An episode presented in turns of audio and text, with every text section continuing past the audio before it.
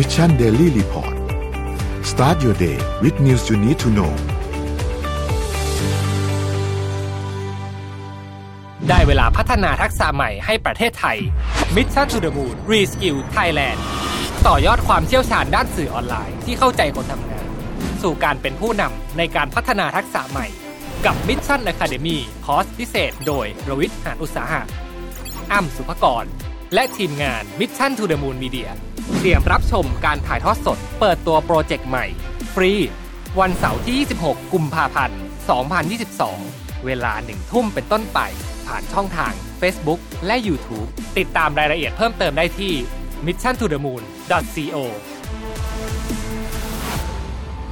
สวัสดีครับ ยินดีต้อนรับเข้าสู่ Mission Daily Report ประจำวันที่ 18 กุมภาพันธ์ 2565 นะครับ วันนี้คุณอยู่กับพวกเรา 3 คนตอน 7 โมงถึง 8 โมงเช้า สวัสดีพี่แจ็ค สวัสดีพี่เอ็มครับ สวัสดีค่ะบีเบียมสวัสดีน้องนนท์ครับ ครับ เริ่มต้นเช้าวันศุกร์กันนะครับ เดี๋ยวเราค่อยๆ ไปอัปเดตเรื่องราวต่างๆ กันนะครับ แต่อย่างไรก็ตามวันนี้มีข่าวดีนิดนึง น้ำมันดีเซลอะลดไป 2 บาท ก็หลังจากที่คณะคอรมออ่ามมาเมื่อวันใช่อังคารที่ผ่านมานะฮะ ก็วันนี้ก็ก็ลดแล้วนะครับ 2 บาทนะครับ เป็นการช่วยตรึงราคา ครับนะครับเดี๋ยวเราค่อยๆไปอัปเดตเรื่องราวของตัวเลขกันก่อนเลยครับ ตัวเลขการฉีดวัคซีนล่าสุดอันนี้ประจำวันที่ 16 นะครับเราฉีดวัคซีนไปเกือบเกือบ2 0 0 0 0 0โดสนะครับเป็นเน้นหลักที่เข็มที่ 3 เหมือนเคยนะครับตอนนี้เข็มที่ 3 เราฉีดไปแล้ว 18.4 ล้านโดสแล้วนะครับก็เพิ่มขึ้นเรื่อยๆนะครับรวมๆแล้วเนี่ยเราฉีดไป 120 ล้านแล้วนะครับอืมไปดูถัดไปครับสถานการณ์ผู้ป่วยครับ ตอนนี้อยู่ในโรงพยาบาลปกติเนี่ยเอ่ออยู่ในโรงพยาบาลรวมๆรักษาเนี่ยนะครับหนึ่งแสนสี่หมื่นสี่พันนะครับ ผู้ป่วยอาการหนักเจ็ดร้อยี่สิบและใส่เครื่องช่วยหายใจหนึ่งร้อยหกสิบสามนะครับ รักษาหายหนึ่งหมื่นหนึ่งพันแล้วก็ติดเชื้อรายใหม่นะครับ เกือบเกือบหนึ่งหมื่นะครับ ซึ่งถ้ารวม ATK ก็ทะลุสองหมื่นไปแล้วนะครับ ตัวเลขผู้เสียชีวิตอยู่ที่ 22 นะครับ ก็ยังอยู่ในช่วงเดิมนะครับ ยังทรงๆ อยู่ประมาณเดิมสำหรับตัวเลขผู้เสียชีวิต รวมถึงตัวเลขของผู้ติดเชื้อรายใหม่ที่ขึ้นมาอยู่ที่ระดับประมาณเกือบเกือบ20,000 แล้วนะครับ ถ้ารวม BTK ก็ทะลุ 20,000 ไปแล้วแหละนะครับ ไปดูถัดไปครับ ดัชนีตลาดหลักทรัพย์ครับ บ้านเราครับเซตอยู่ที่ 1,711.58 นะครับ บวกขึ้นมา 0.60%นะครับ ก็มายืนเหนือ 1,700 นะครับ ไปดูต่างประเทศครับ ต่างประเทศนะครับ เริ่มต้นกันที่ตัวดาวโจนส์นะครับ ดาวโจนส์เนี่ยอยู่ที่ เดี๋ยวนะฮะ ติดลบ 1.40%นะครับ NASDAQ ติดลบ 1.56%นะครับ NYSE ติดลบ 1.13%นะครับ ฟูซี่ครับติดลบ 1.17%และห่างเสียงบวกตัวเดียวในกระดานนี้อยู่ที่บวก 0.30%นะครับราคาน้ำมันดิบครับปรับตัวลงเช่นเดียวกันนะครับลงประมาณ 2%ทั้งคู่เลยนะครับ WTI ครับอยู่ที่ 91.57 นะครับและ Brent crude oil ครับอยู่ที่ 92.73 นะครับราคาทองคำครับปรับตัวขึ้นขึ้นอย่างต่อเนื่องเลยนะครับอืมทองคำใกล้จะทะลุแตะพันเแล้วนะครับตอนนี้อยู่ที่ 1,894.16 นะครับบวกขึ้นมา 1.30%นะครับคริปโตเคอเรนซีครับร่วง ร่วงทั้งกระดานเลยนะครับขาลงอีกแล้วต้องบอกว่าร่วงทั้งกระดานเลยนะครับคริปโตเคอเรนซีตอนนี้นะครับตารางที่เราเห็นเนี่ยอันนี้เนี่ยมันเป็นตารางเมื่อคืนที่อัปเดตเมื่อคืนเนาะแต่ว่าถ้าณเวลาตอนนี้เนี่ยมันร่วงลงไปหนักกว่านี้พอสมควรนะครับสำหรับตัวคริปโตเคอเรนซีนะครับก็ค่อนข้างหนักครับคริปโตครับช่วงนี้ฮะใจร่มๆไว้ค่ะ ถ้าใครถือยาวก็ถือยาวไว้ค่ะใช่ครับดอยดอยดอยไม่ใช่สถานที่แต่เป็นผู้คนนะฮะเออค่ะครับ เราไปดูถัดไปครับมีอะไรฮะอะโอเค ครบแล้ว นะครับครับวันนี้เราเริ่มต้นกันที่ข่าวไหนดีครับพี่แจ็คเราไปที่ก็อย่างที่น้องนนท์ได้แจ้งเอาไว้นะฮะเรื่องของอาราคาน้ำมันดีเซลนะครับ ตอนนี้เนี่ยอ่าครับมีการอ่าปรับตัวนะครับ ลดลงโดยทันทีนะฮะหลังจากที่ทางด้านของคณะรัฐมนตรีเนี่ยมีมติมาเมื่อวันที่วันอังคารนะอ่าวันอังคารนะวันที่ 15 กุมภาพันธ์นั่นเองนะฮะก็ในช่วงนี้นะครับถือว่าเป็นการลดราคาน้ำมันนะครับ ดีเซลลง ทุกกลุ่มนะครับทุกชนิดลง 2 บาทด้วยกันนะครับ ก็เอ่อราคานี้เนี่ยนะครับจะมีผลตั้งแต่เที่ยงคืนของวันที่ 18 กุมภาพันธ์ซึ่งก็คือเอ่อเที่ยงคืนที่ผ่านมานี่แหละนะครับค่ะเช้านี้ถ้าหากว่าใครที่เอ่อใช้นะครับราคาเอ่อใช้น้ำมันดีเซลเนี่ยนะครับในการเอ่อเป็นเขาเรียกว่าอะไรการเดินทางการขนส่งประกอบธุรกิจต่างๆนะฮะเช้าวันนี้มาก็น่าจะเจอกับราคาน้ำมันดีเซลที่ปรับตัวลดลงนะฮะแต่ว่าเอ่อกลุ่ม แก๊สโซฮอลนะครับราคายังคงเดิมนะครับครับก็ในตอนนี้นะฮะก็ส่วนใหญ่แล้วอ่าน้ำมันดีเซลเนี่ยราคาจะลดลงปรับตัวลดลงนะครับมาอยู่ในระดับที่ประมาณ 27.94 บาทต่อลิตรนะครับอันนี้ทุกกลุ่มเลยนะครับก็หลังจากที่เขาได้ตรึงราคามาเป็นระยะเวลาหนึ่งแล้วนะครับแต่ทีนี้ต้องบอกอย่างนี้ก่อนนะครับว่าเรื่องของสถานการณ์ราคาน้ำมันเนี่ยมันอย่างที่เราพูดกันอยู่ทุกวันมันเป็นเรื่องของปัจจัยตลาดน้ำมันดิบโลกนะฮะที่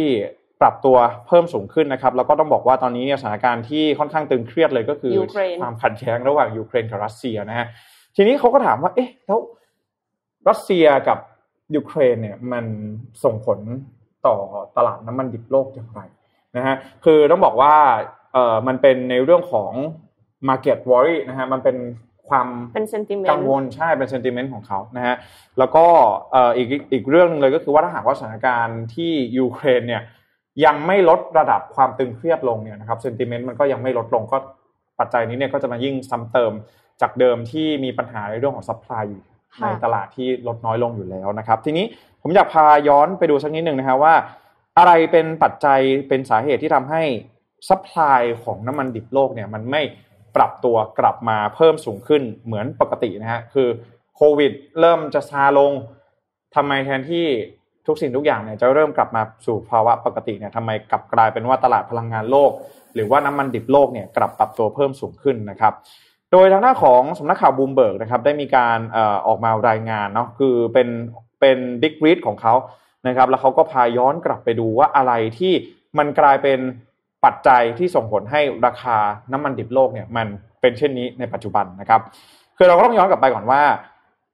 ปัจจัยที่มันลุมเร้าเยอะมาก ๆเลยเนี่ยนะครับเรื่องแรกเลยก็คือเรื่องของอัตราเงินเฟ้อก่อนนะครับเพราะว่าหลายประเทศนะครับไม่ว่าจะเป็นสหรัฐอเมริกาประเทศในแถบตะวันตก หรือแม้แต่กระทั่งประเทศไทยของเราเองก็มีการกู้เงินออกมานะครับเพื่อพยุงเศรษฐกิจในช่วงที่มีการแพร่ระบาดของสถานการณ์โควิด -19 นะครับแล้วก็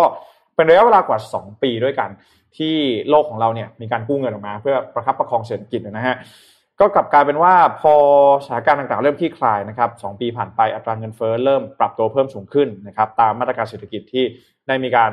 ใช้ไปของแต่รัฐบาลนะครับอีกเรื่องหนึ่งเลยนะครับก็คือเรื่องของการลดกำลังการผลิตของประเทศผู้ผลิตน้ำมัน อันนี้เนี่ยดูแล้วน่าจะเป็นปัจจัยหรือเป็นเหตุผลที่เข้าใจได้ง่ายที่สุดนะครับ supply น้อยนะครับ demand มากนะครับ demand กลับมาปรับตัวเพิ่มสูงขึ้น ในขณะที่กลุ่มโอเปกหรือว่ากลุ่มประเทศผู้ผลิตน้ำมันเองเนี่ยไม่ได้มีการปรับกำลังการผลิตเพิ่มขึ้นนะครับ แต่คำถามก็คือว่าแล้วทำไมเขาถึงไม่ปรับกำลังการผลิตเพิ่มขึ้นนะครับ เพราะว่านอกเหนือนอกเหนือจากการฟื้นตัวจากสถานการณ์โควิด -19 ในตอนนี้เนี่ยนะครับมันไม่ได้เป็นการฟื้นตัวกลับเข้าสู่ภาวะปกติสำหรับตลาดน้ำมันดิบโลกนะครับ เพราะว่าต้องอย่าลืมว่ายังมีเรื่องของปัจจัยในการเปลี่ยนผ่านสู่การใช้พลังงานสะอาดที่ใน การประชุม COP 26 เนี่ยประเทศผู้นำนะครับแต่หลายประเทศประเทศยักษ์ใหญ่สหรัฐอเมริกานะครับสหภาพยุโรปสหราชอาณาจักรเซ็นสัญญากันเรียบร้อยนะครับ ในการที่จะ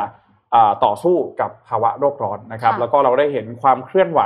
ในหลาย ๆประเทศเหมือนกันสำหรับเรื่องของนโยบายที่จะลดการพึ่งพาเพิ่มพลังงานทดแทน อืมใช้พลังงานทดแทนอะไรแบบนี้นะฮะก็ นี่เองนะครับจึงทำให้มันกลายเป็นปัจจัยเสี่ยงที่ทางด้านของกลุ่มผู้ผลิตน้ำมันเองก็ไม่กล้าที่จะลงทุนเพิ่มในการเพิ่มกำลังการผลิตของตนเองนะครับในขณะเดียวกันเนี่ยเราก็ต้องอย่าลืมว่าในปี 2020 เนี่ยมันมีในช่วงเดือนเมษายนที่ราคาน้ำมันดิบเนี่ยนะครับมัน collapse มันลงไปติดลบถึง 40 เหรียญสหรัฐต่อบาร์เรลนะฮะตอนนี้เนี่ยเราอยู่ 90 กว่า แต่ครั้งหนึ่งเนี่ยเมื่อสองประมาณ 2 ปีที่แล้วเนี่ยติดลบนะ อะเดี๋ยวดูกราฟนะฮะมันจะมีกราฟตัวหนึ่งเนี่ยมันจะโอ้โหเก็บน้ำมันเนี่ยอยู่ในอยู่ในอ่าแท้งเก็บเนี่ยนะฮะอยู่ในอยู่ในสถานที่เก็บเนี่ย ต้องเสียตังค์นะนะฮะเก็บน้ำเก็บน้ำมันเนี่ยเสียตังค์ด้วยนะครับ เพราะฉะนั้นแล้วเรื่องนี้เนี่ยมันจึงทำให้ตลอดระยะเวลาของการฟื้นตัวของเศรษฐกิจ ตั้งแต่ปี 2020 จนมาถึงปี 2021-22 แบบนี้เนี่ยนะครับ พอราคาน้ำมันดิบ โลกเริ่มปรับตัวนะครับสอดคล้องกับ demand เนี่ย supply ที่มันปรับตัวเปลี่ยนไปในช่วงโควิด -19 เนี่ยก็จึงทำให้กลุ่มผู้ผลิตน้ำมันเองเนี่ยนะครับเริ่มที่จะต้องการรักษาผลกำไรตรงนี้เอาไว้ด้วยนะครับ จึงทำให้เขาเองเนี่ยไม่ต้องการที่จะปรับเพิ่มนะครับในเรื่องของราคากำลังการผลิตนะครับในช่วงนี้นั่นเองนะฮะแล้วก็ตอนนี้เนี่ยนะครับสถานการณ์ก็ต้องบอกว่า ในอนาคตเนี่ยนะครับเราก็ยังไม่รู้นะฮะว่า กลุ่มโอเปกกลุ่มผู้ผลิตน้ำมันเนี่ยนะครับเขาจะเพิ่มกำลังการผลิตอีกทีนึงเนี่ยเมื่อไหร่นะครับ เพราะว่าอย่างที่บอกนะครับ oil transition นะฮะการเปลี่ยนผ่านสู่พลังงานสะอาด พลังงานทดแทนต่างๆเนี่ยมันจะเป็นเทรนที่ยังอยู่กับเราต่อไป เพราะฉะนั้นแล้วกลุ่มผู้ผลิตน้ำมันเองก็ต้องจับตาดูในเรื่องนี้อย่างใกล้ชิดนะฮะว่า เอ๊ะ แล้วน้ำมันเนี่ยควรจะเป็นอย่างไรนะฮะหรือว่าบริษัทน้ำมันเองก็อาจจะอยากจะ transform ตัวเองก่อน ต้องการที่จะเปลี่ยนผ่านตัวเองก่อนนะครับ เพื่อที่จะไปสู่ในช่วงจุดจุดนั้นให้ได้นะครับ จุดของการเปลี่ยนผ่านสู่พลังงานทดแทนต่างๆเนี่ยนั่นจะทำให้ตอนนี้เนี่ยนะครับ เรื่องของเออราคาน้ำมันดิบโลกเนี่ยนะครับก็ต้องก็ต้องจับตาดูกันต่อไป มันจะเป็นเทรนด์อาจจะเป็นประจำปี 2022 เลยก็ได้นะอืฮะมแล้วก็ยังไม่รู้ว่าจะสิ้นสุดลงเมื่อไหร่แล้วก็มีการคาดการณ์หลายสำนักเหมือนกันนะฮะว่าเรื่องของ ราคาน้ำมันดิบโลกเนี่ยอาจจะแตะระดับ 100 เหรียญสหรัฐต่อบาร์เรลก็เป็นไปได้ เรายังไม่เห็นนะอ่านะครับก็แต่น่าเป็จะไม่นานนี่แหละค่ะขอขอก็หวังว่าจะไม่เห็นแล้วกันนะหวังว่าจะไม่เห็น เรื่องไม่น้ำอยากเห็นใช่เรื่องน้ำมันเนี่ยจริงๆมีอีกเรื่องหนึ่งนะพี่แจ๊คอืมก็คือนอกจากมีเรื่องราคาน้ำมันแล้ว เรายังมีน้ำมันรั่วอีกแล้วด้วยฮะน้ำมันรั่วอีกแล้ว ที่จุดเดิมครับ เมื่อวานนี้นะครับทางด้านของคุณชาญชาญนะนะครับ เอี่ยมแสงนะครับผู้ว่าราชการจังหวัดระยองนะครับ ได้มีการเปิดเผยว่า คือก่อนหน้าเนี้ยมันมีเหตุที่บริษัท SPRC เนี่ยมีน้ำมันรั่วออกมาค่ะคือมีมาสองครั้งแล้วเนาะอืมแล้วก็ครั้งที่สองเนี่ยเพิ่งเกิดเมื่อไม่นานมานี้ใช่ไหมครับ ทีนี้มันมีน้ำมันที่เหลือค้างท่อของตัวท่อขนส่งใต้ทะเลเนี่ยรั่วซึมออกมาอีกรอบหนึ่งนะครับ คือหลังจากที่มีเหตุเกิดขึ้นที่มีน้ำมันรั่วมาก่อนหน้านี้เนยนะครับ เจ้าหน้าที่ของบริษัท SPRC เนี่ยก็เข้าไปเพื่อในพื้นที่บริเวณตรงนั้น เพื่อที่จะไปยกท่อขึ้นมา เพื่อหาสาเหตุว่าไอ้ก่อนหนั้นเนี้ย ที่มันรั่วเนี่ยมันเพราะอะไรมันรั่วเพราะอะไรไอ้ตัวท่อส่งน้ำมันดิบเนี่ยนะครับแต่พอเจ้าหน้าที่เนี่ยเข้าไปขยับยกท่อเนี่ยปรากฏว่ามันมีน้ำมันดิบที่มันเหลืออยู่ค้างในท่อส่งนะครับ มันก็รั่วไหลซึมออกมานะครับ ตอนนี้เบื้องต้นเนี่ยยังไม่มีข้อมูลนะครับว่าปริมาณน้ำมันที่รั่วไหลซึมออกมาอีกรอบหนึ่งเนี่ยมีมากน้อยแค่ไหนนะครับ แต่ว่าก็มีการระดมเจ้าหน้าที่ระดมกำลังคนอุปกรณ์เครื่องมือต่างๆ เข้ามาสกัดระงับเหตุทันทีนะครับ มีเรือบริเวณ 32ลำ ที่มีการวางแนวอยู่รอบพื้นที่บริเวณตรงนั้น เพื่อป้องกันน้ำมันดิบไม่ให้แพร่กระจายออกไปอืมนะครับแล้วก็ใช้เรือดูดตักคราบน้ำมันที่ลอยอยู่บริเวณทะเลเรียบร้อยแล้วนะครับ ซึ่งทางด้านของผู้ว่าระยองเนี่ยนะครับ ก็ออกมาบอกว่าสุดท้ายก็ก็ก็เหมือนเดิม บริษัทไม่มีมาตรการที่รัดกุมเข้าดำเนินการ ไม่มีการเตรียมแผนรองรับจนปล่อยให้เกิดเหตุซ้ำแล้วซ้ำอีก แล้วก็ส่วนการชดเชยเยียวยาที่ สำหรับผู้ที่ได้รับผลกระทบจากเหตุน้ำน้ำมันดิบรั่วลงทะเลระยองครั้งนี้เนี่ยทราบว่าบริษัทกำลังอยู่ในระหว่างการเข้าไปเจรจากับทุกภาคส่วนอยู่ ที่ได้รับผลกระทบเนี่ยนะครับ แล้วก็กำลังเร่งรัดบริษัทให้ทำการจ่ายเงินเยียวยาให้กับผู้ประกอบการที่ได้รับผลกระทบเป็นการด่วนตอนนี้ก็มีการเร่งเรื่องนี้อยู่แล้วนะครับ ก็เป็นเหตุเดิมครับซ้ำๆครับสำหรับเรื่องของน้ำมันการรั่วไหลของน้ำมันดิบบริเวณท่อส่งน้ำมัน มันไม่คใช่รับว่าเจรจาเสร็จแล้วคือคนรอบๆ เขายอมความแล้วตัวเองจะจ่ายนิดเดียวอย่างนั้นแล้วสิ่งแวดล้อมอะคะอืมคือหมายถึงว่าระยะยาวสำหรับสิ่งแวดล้อมเนี่ยมันยังประเมินค่าไม่ได้ปะใช่ ซึ่งก็นั่นแหละครับ หนักหนักจริงๆครับ รอบนี้ เพราะว่าเท่ากับว่าตอนนี้มันรั่วมาสามครั้งเนาะอืมคือครั้งที่สามเนี่ยเป็นการรั่วที่ต่อเนื่องจากครั้งที่สองเพอต้องการไปเก็บกู้ พื้นที่บริเวณตรงนั้นเพื่อหาสาเหตุว่าไอ้ครั้งที่สองมันรั่วเพราะอะไรการเก็บกู้ของเขาเนี่ย อันเนี้ยคือมันได้มาตรฐานหรือเปล่าอ่าจริงๆแล้วใช่ฮะนั่นคือนั่นคือปัญ best หาครับ practice หรือเปล่า อันนั้นคือแบบ ไม่ใช่ว่าอืมคือคิดว่าจะเก็บก็คือเก็บ แต่ว่า ก็เหมือนเดิมอะมันอ่า possible ไหมอะอ่านั่นแหละการการยกท่อขึ้นมาแล้วท่อการยกหลอดคือมันก็ต้องมีขึ้าวิธีของเขาแหละน้ำไออกมาจากหลอดเออะอมันต้องมีวิธีของเขาแหละแต่ว่า โอเคนนท์ไม่รู้นะว่าก็วิธีของเขาเขาทำยังไงเนี่ยนะครับแต่ว่า ก็ไม่ควรจะเกิดเหตุการณ์นี้ขึ้นอะเนาะสำหรับเรื่องของน้ำมันรั่วนะครับค่ะเอ่อพาไปที่ข่าวดีกันบ้างค่ะ คือมีข่าวร้ายกันมาเยอะแล้วนะคะ นักวิจัยสหรัฐรักษาผู้ป่วยหญิงจาก HIV จนหายขาดเป็นรายแรกของโลกค่ะ รายแรกที่เป็นผู้หญิงนะ คือผู้ป่วยหญิงรายเนี้ยค่ะ ได้รับการวินิจฉัยว่าติดเชื้อ HIV เมื่อปี 2557 แล้วก็ป่วยเป็นมะเร็งเม็ดเลือดขาวด้วยค่ะอืมป่วยเป็นลูคีเมีย เมื่อปี 2560 เธอ เป็นอาสาสมัครในการทดลองของมหาวิทยาลัยแคลิฟอร์เนียลอสแอนเจลิสหรือว่า UCLA และมหาวิทยาลัยจอห์นส์ฮอปกินส์เพื่อปลูกถ่ายสเต็มเซลล์ปลูกถ่ายสเต็มเซลล์ทำไมเพื่อรักษาลูคีเมียอืมไม่ได้ตั้งใจจะรักษา HIV นะอืมตั้งใจจะรักษาลูคีเมีย แต่ว่าการปลูกถ่ายสเต็มเซลล์เนี่ยค่ะ ต้องใช้สเต็มเซลล์จากไขกระดูกของผู้ใหญ่จะเป็นส่วนใหญ่หมายถึงว่าเพราะว่าเพราะว่าจะเอามาใช้เรื่องของเม็ดเลือดขาวเนี่ยนะคะ แต่ว่า มันมี challenge อยู่ ตรงที่ว่าถ้าสมมติว่าเอามาจากไขกระดูกของผู้ใหญ่เนี่ยสเต็มเซลล์อะต้องเข้ากันได้สมบูรณ์กับอืมร่างกายของผู้ป่วยอืมไม่อย่างนั้นเนี่ยร่างกายก็จะทำลายสเต็มเซลล์แล้วก็คือจะไม่ได้ผล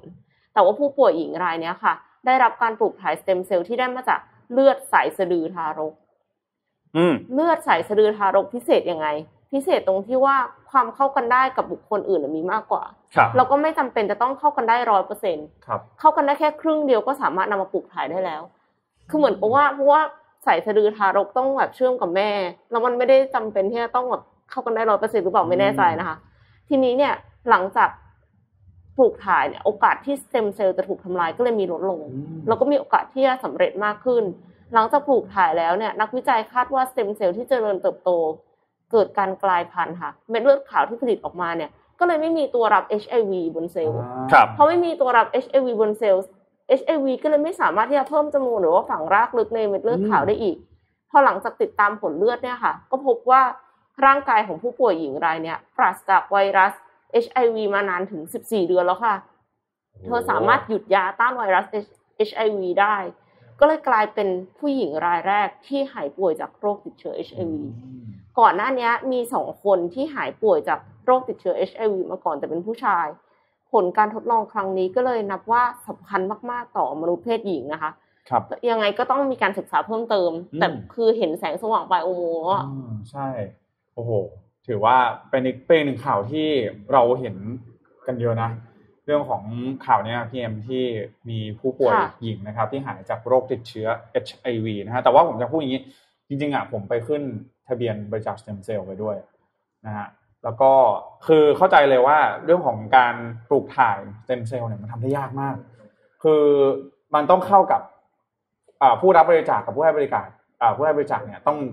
เข้ากันจริง ๆ อะอืมนะถึงจะสามารถทำได้นะฮะก็จริง ๆ อะ ต้องอยากจะเรียนเชิญนะทุกๆท่านพี่เอ็มของนนท์ด้วยครับ ไปขึ้นเป็นไปขึ้นไปลงชื่อไว้ก่อนได้นะฮะเขาต้องเอาจากอ๋อไม่ต้องฮะก็คือตรวจเลือดของเราได้ก่อนอ๋อ แล้วก็หลังจากนั้นเนี่ยถ้าหากว่าเราเขาตรวจแล้วเอ้ยมีผู้ที่ขอรับบริจาคมาแล้วมันตรงกับเราเนี่ยอันนั้นก็ค่อยไปเข้าสู่กระบวนการอ๋อต่างๆที่ทางโรงพยาบาลเขาจัดไว้ให้นะฮะก็ถ้าหากว่ามีโอกาสเนี่ยสมมติไปอ่าศูนย์บริการโลหิตนะครับสภากาชาติไทยนี้ก็สามารถติ๊กเผื่อไว้ได้อ๋อนะฮะอืมไม่ใช่บริจาคเลือดแต่เป็นบริจาคสเต็มเซลล์ใช่บริจาคสเต็มเซลล์ advance ขึ้นไปอีก ใช่ครับเจ๋งเจ๋งเจ๋งช่วยช่วยคนได้มากกว่าเดิมอีกนะคะ ครับก็ถ้าพูดถึงเรื่องของการล้มป่วยนะฮะอยากจะพามาดูเรื่องของจอห์นสันแอนด์จอห์นสันสักนิดนึงฮะจอห์นสันแอนด์จอห์นสันเนี่ย เราเคยได้ยินเชื่อว่าพี่เอ็มกับน้องนนท์เคยเคยได้ยินอะฮะแน่นอน แป้งเด็กที่อ่าเยอะเยอะมีส่วนผสมของแร่ใยหินค่ะใช่ไหมครับมีเรื่องเยียวยาด้วย ใช่ฮะคือต้องบอกว่าจอร์นสันจอร์นสันเนี่ย ถูกฟ้องร้องเรื่องนี้เนี่ยนะฮะ มากกว่า 38,000 ครั้งด้วยกัน เป็นกรณีที่เกิดขึ้นนะครับ แล้วก็มีทั้งผู้ป่วยด้วยนะครับที่ล้มป่วยเป็น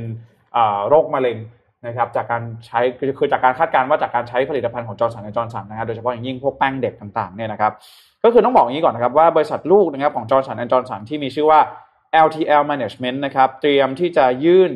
ศาลนะครับอขอประกาศล้มละลายนะครับหลังจากที่ ถูกกล่าวหาแล้วก็ถูกฟ้องร้องมากถึง 38,000 ครั้งนะครับจากข้อกล่าวหาแปดพันครั้งเอ่อจากข้อกล่าวหาที่ว่าแป้งเด็กของจอร์นสันจอร์นสันเนี่ยมีส่วนประกอบของแร่ใยหินหรือว่าเทาคัมนะครับซึ่งเป็นสารที่ก่อให้เกิดโรคมะเร็งปอดสำหรับเด็กนะฮะเดี๋ยวจะบอกด้วยว่าเม็ดเงินที่จอร์นสันจอร์นสันต้องจ่ายเพื่อเยียวยาเนี่ยเท่าไหร่นะฮะจอร์นสันจอร์นสันเนี่ยต้องบอกว่าใช้วิธีในการอย่างนี้ฮะคือการแยกบริษัทออก แล้วก็ให้บริษัท LTL Ma- อ่า Management เนี่ยนะครับถูกยื่นฟ้องร้อง ไปนะครับเพื่อที่ว่าจะเป็นการแยกตัวสินทรัพย์ กับตัวหนี้สินของบริษัทเนี่ยออกจากกัน จะได้ไม่ต้องจอสันจอสันที่เป็นบริษัทแม่เนี่ยจะได้ไม่ต้องมารับภาระของ LTL Management ที่กำลังถูกฟ้องอยู่ในตอนนี้นั่นเองนะฮะจากหนี้สินที่เกิดขึ้นนะครับ ก็ตอนนี้ต้องบอกว่าก่อนหน้านี้เนี่ยนะครับจอร์สันจอร์สันเนี่ยยืนยันว่าผลิตภัณฑ์ของตนเองเนี่ยปลอดภัยมาโดยตลอดนะครับ แต่ว่าพอบริษัทจอร์สันจอร์สันเนี่ยเขายืนยันว่าผลิตภัณฑ์ของเขาปลอดภัยเนี่ยทำให้เกิดการฟ้องร้อง แล้วก็การต่อสู้ในชั้นศาลเกิดขึ้นนะครับ การหาข้อสรุปนะครับข้อเยียวยาของผู้ป่วยจากจากบริษัทจอร์สันจอร์สันเนี่ยนะครับทนายความฝั่งผู้เสียหายนะครับเจฟฟรีย์โจนาสเนี่ยระบุว่าการดำเนินคดีเรียกร้องค่าเสียหายนะครับหรือว่าการดำเนินคดีเพื่อขอให้ศาลเนี่ยนะครับประกาศให้ LTL Management เนี่ยเป็นบริษัทล้มละลายเนี่ยถือว่าเป็นการยืดระยะเวลาในการเยียวยาผู้ป่วยนะครับแล้วก็เขาบอกว่าถือว่าเป็นการที่จะทำให้เคสนี้เนี่ยมัน rotten หรือว่ามันเน่าเสียลง เพราะว่ามีผู้ป่วยที่จะต้อง รอการเยียวยาจากจอร์นสันแอนจอร์นสันอยู่นั่นเองนะครับในด้านของคุณโรเบิร์ตบอชฮอฟนะครับซึ่งเป็นประธานบริษัท LTL Management นะครับก็เจ้าของนะต้นเรื่องนะครับ ก็บอกว่าเป็นไปได้ยากนะครับ ที่ทางบริษัทเนี่ยจะสามารถเยียวยาผู้ที่ได้รับผลกระทบได้ทุกเคสนะครับ และเหล่าผู้เสียหายที่เป็นผู้ป่วยมะเร็งเนี่ยนะครับก็จะต้องพบเจอกับการล้มละลายของ LTL management นะครับซึ่งจะทำให้บริษัทเนี่ยสามารถจ่ายเงินเยียวยาให้กับผู้ป่วย ได้บางรายเพียงเท่านั้นนะครับเปรียบเสมือนกับการเล่นลอตเตอรี่เลยนะฮะสำหรับผู้ป่วยว่า ถ้าหากว่าบริษัทล้มละลายขึ้นมาเนี่ยฉันจะได้รับเงินเยียวยาไหมนะครับ ก็ขึ้นอยู่กับการจัดการสินทรัพย์ หลังจากที่มีการประกาศล้มละลายนั่นเองนะฮะ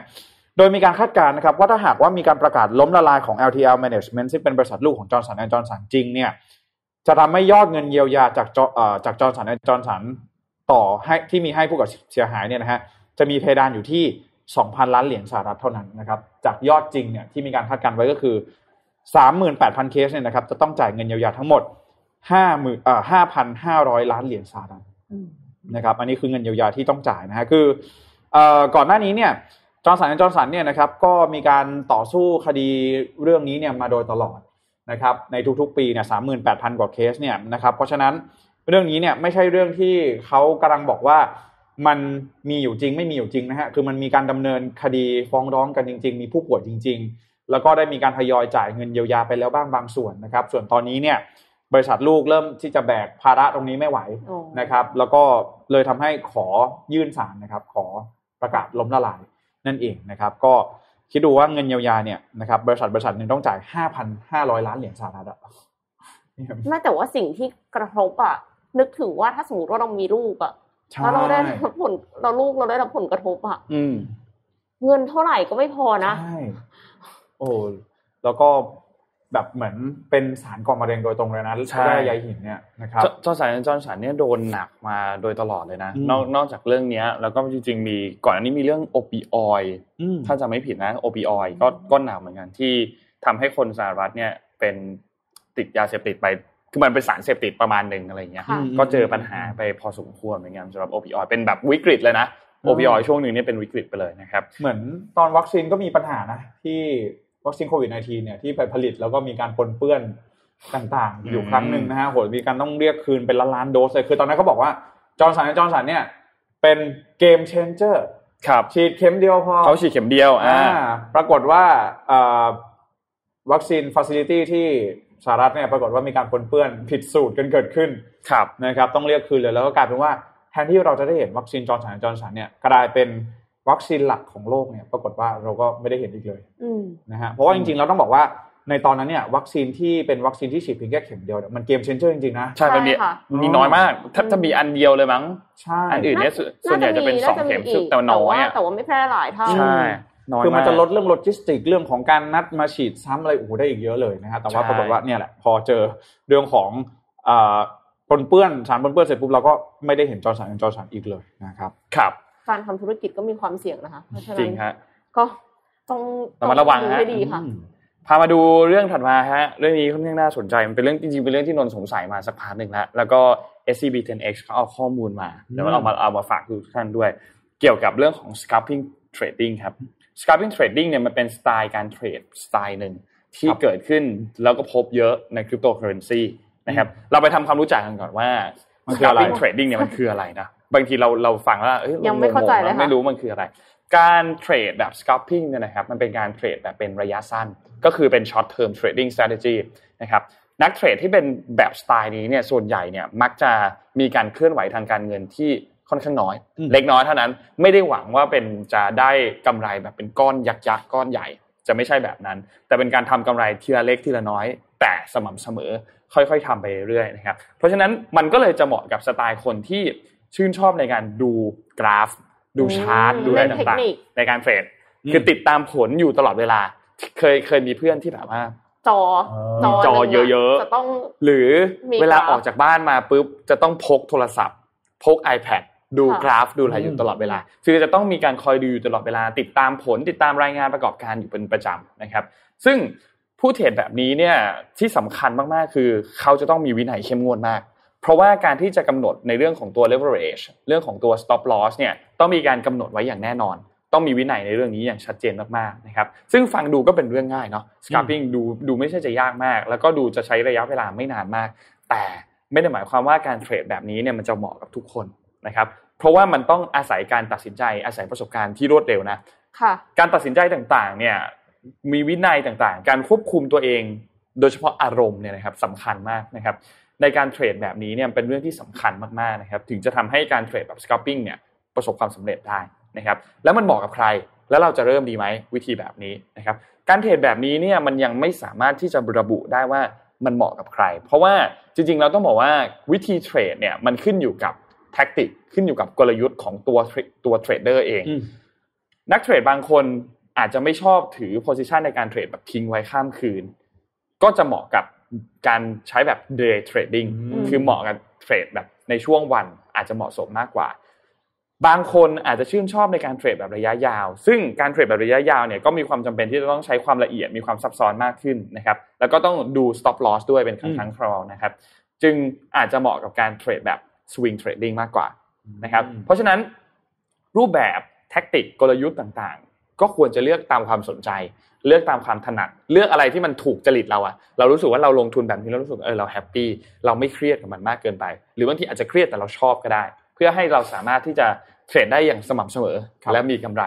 นะครับบางคนเขาชอบนะอ่าบางคนก็ชอบนะ ภายใต้ความมีเคความรียดซาดิสเล็กน้อย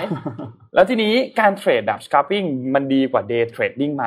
แล้วมันดีอย่างไรบ้างนะครับเอาความแตกต่างก่อนแล้วกันความแตกต่างระหว่าง day trading กับการเทรดแบบ scalping เนี่ยคือเรื่องของกรอบเวลาครับคือมีการกำหนดให้กราฟราคาเนี่ยแสดงในช่วงเวลานั้นๆ หรือเขาเรียกว่า time frame เนี่ยนะครับ ถ้านักเทรดที่ชื่นชอบการเปิดปิด position บ่อยครั้งเนี่ยนะครับ การเทรดในแบบ scalping เนี่ยอาจจะเหมาะมากกว่าอืม นะครับเพราะว่าการที่เป็นอีกแบบหนึ่งคือ day trade เนี่ย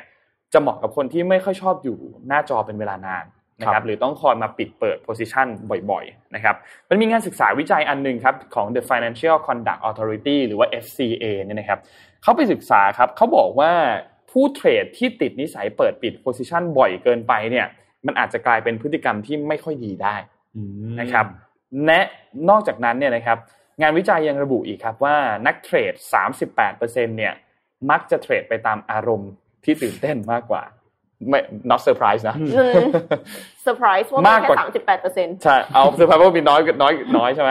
มากกว่าที่จะไปเทรดแบบใช้หลักเหตุและผลนะครับ ซึ่งผลสุดท้ายเนี่ยก็อาจจะทำให้